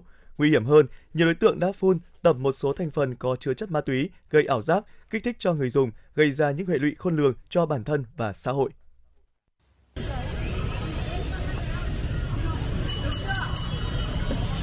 Sau 10 năm hút thuốc lá, anh Hoàng Trung Hà, quận Cầu Giấy chuyển sang hút thuốc lá điện tử với mục đích cai hút thuốc. Thế nhưng thuốc lá điện tử không giúp anh có thể cai thuốc, thậm chí nhiều khi anh còn thèm thuốc lá hơn. Chúng Mình cũng thử có nhiều thứ như kiểu có cái um, nhiều người trẻ bây dùng là vếp thì nó là một cái loại um, hóa hơi nước tinh dầu thì cái đấy nó hút thì nó theo lý thuyết thì nó cũng tốt hơn nhưng mà cái cảm giác nó đem lại và cái lượng nicotine nó không giống thì so với người hút nhiều nó mình cũng tức là mình hút vết xong mình mình là mình vẫn thèm hút thuốc lá bình thường cũng giống như anh Hà, anh Trọng Quân, quận Nam Từ Liêm nghĩ rằng hút thuốc lá điện tử không gây hại và cũng không nguy hiểm. Tuy nhiên, giờ đây, lúc nào Trọng Quân cũng phải mang bên mình thuốc lá điện tử vì không thể bỏ được. Mình nghiện thuốc lá năm lớp 11. Mình hút uh, vape và bot là để thay thế thuốc lá. Uh, mình hút thấy Vết và bon rất là thơm và dùng lâu rồi mình cũng quen và cũng thành ra khó bỏ. Số liệu nghiên cứu của Viện Chiến lược và Chính sách Y tế chỉ ra, tỷ lệ hút thuốc lá điện tử trong thanh thiếu niên Việt Nam đang gia tăng nhanh chóng. Đến năm 2022, tỷ lệ học sinh hút thuốc lá điện tử là 2,6%. Đa số các em hút thuốc lá điện tử trong độ tuổi từ 13 đến 16 tuổi. Tại Hà Nội, hơn 8% học sinh từ lớp 8 đến lớp 12 sử dụng thuốc lá điện tử. Anh Nguyễn Trung Kiên, Phó Bí thư Đoàn trường Trung học phổ thông Trần Hưng Đạo, quận Hà Đông chia sẻ. Trào lưu hút thuốc lá điện tử hiện nay thì đang được khá là phổ biến ở trong các bạn giới trẻ, đặc biệt là các bạn lứa tuổi học sinh. Ờ, và hiện tại thì ờ, các bạn đang có một cái xu hướng là hay hẹn nhau đến các cái địa điểm tụ tập như là ở các quán trà đá để hút. Ờ, cái trào lưu này thì là trào lưu vô cùng là có hại và ảnh hưởng cực kỳ đến các bạn học sinh. Không chỉ là ảnh hưởng về học tập sức khỏe, mà còn ảnh hưởng rất lớn về hình tượng của các bạn ở sau này. Ví dụ là khi các bạn chỉ vô tình, các bạn chỉ vô tình thôi, các bạn đứng ở ngoài thôi, các bạn cầm, chỉ cần các bạn cầm trên tay cái thuốc lá điện tử cũng đang ảnh hưởng rất lớn đến các bạn. Và cái trào lưu này là một trào lưu vô cùng là độc hại và cần phòng tránh. Nguyên nhân chính là do giới trẻ tin rằng thuốc lá điện tử an toàn, ít độc hại hơn so với thuốc lá truyền thống. Tuy nhiên, theo bác sĩ Nguyễn Trung Nguyên, Giám đốc Trung tâm chống độc Bệnh viện Bạch Mai cho biết, hầu hết các loại dung dịch này đều có chứa nicotine, một chất gây nghiện tương tự như heroin và cocaine. Với thanh thiếu niên thường xuyên hút thuốc lá điện tử sẽ có nguy cơ nghiện thuốc lá sớm, ảnh hưởng nghiêm trọng đến phổi và khả năng duy trì nói giống. Có những nghiên cứu khảo sát người ta thấy là cái lượng nicotine trong thuốc lá điện tử có thể còn cao hơn cả thuốc lá thông thường. Thứ hai là trong thành phần thuốc lá điện tử nó có rất nhiều các thành phần phức tạp khác. Nó có cái tác dụng để làm cho uh, công các mục đích khác nhau của cái uh, cho người sử dụng, cho người kinh doanh. Có thể các chất để tạo mùi, để tạo khói, tạo hơi, vân các chất ổn định vân vân rất nhiều thứ. Và khi đốt cháy đấy và khi bốc hơi lên thì đã có xác đáng người ta đã chứng minh là phát hiện những chất những chất đấy cho lên đốt lên thì có thể những chất có thể tạo thành gây ung thư có thể gây tổn thương phổi. Với tỷ lệ sử dụng thuốc lá điện tử trong giới trẻ đang gia tăng nhanh chóng ở Việt Nam, hậu quả và tác hại sẽ rất lớn nếu nhiều người sử dụng thuốc lá điện tử có phun tẩm chất ma túy mà người dùng không hay biết. Dần dần hình thành số đông người sử dụng trái phép chất ma túy khó kiểm soát, gây ra nhiều hệ lụy cho xã hội.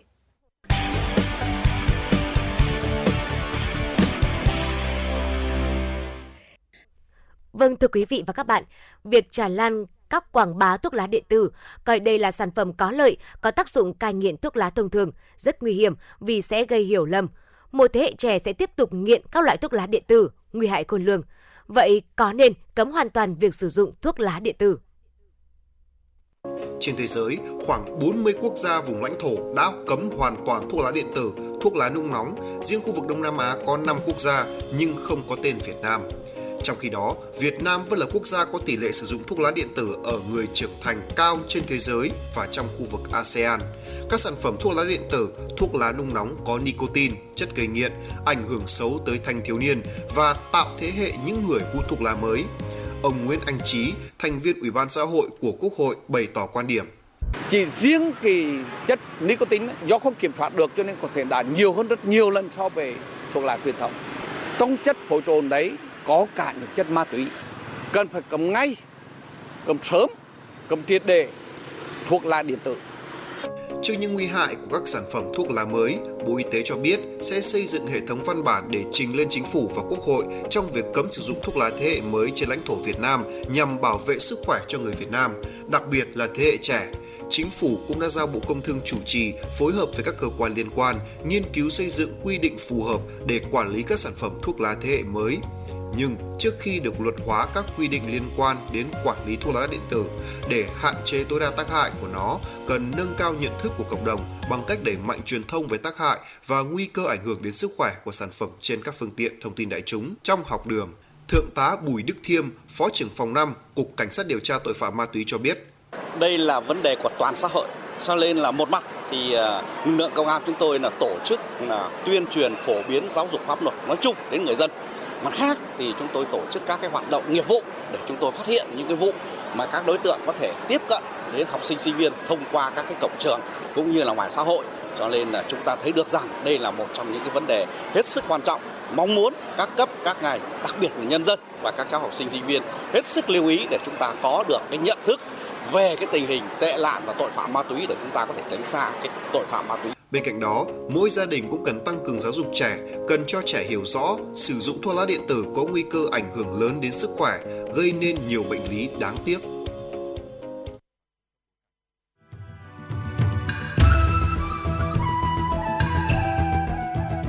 Những nét đẹp cổ kính tại các miền quê của Hà Nội những nghề thủ công truyền thống theo sơn mài, gốm sứ mang sắc thái riêng của đất trăm nghề. Những làn điệu cổ của hát dô, ca trù, trèo tàu là những di sản văn hóa nghệ thuật vùng miền của thủ đô. Sự đổi thay của các sản phẩm thủ công truyền thống từng bước vươn ra thế giới, gặp gỡ những nghệ nhân, doanh nghiệp phát triển, mở rộng và quảng bá tinh hoa đất trăm nghề. Tất cả sẽ được gói gọn trong chương trình Tinh hoa làng Việt Quý vị thính giả hãy đón nghe trên sóng phát thanh của Đài Phát thanh và Truyền hình Hà Nội để khám phá và trân trọng những giá trị văn hóa truyền thống của thủ đô.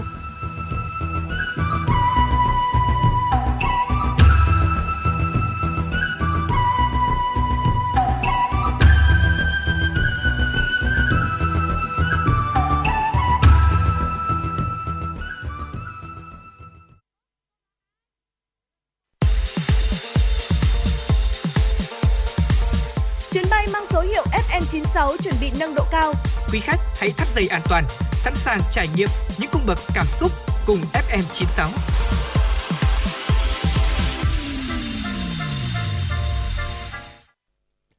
Thưa quý vị, tới đây thì thời lượng của truyền động Hà Nội chiều cũng xin phép được khép lại. Chúng ta vẫn sẽ luôn được gặp lại nhau vào khung giờ quen thuộc của truyền động Hà Nội chiều từ 16 giờ đến 18 giờ. Và xin được nhắc lại số điện thoại nóng của chương trình là 024 3773 6688 sẽ là nơi mà chúng ta có thể cùng nhau kết nối và cùng nhau tương tác. Còn bây giờ Quang Minh và Bảo Trâm thân mến chào tạm biệt.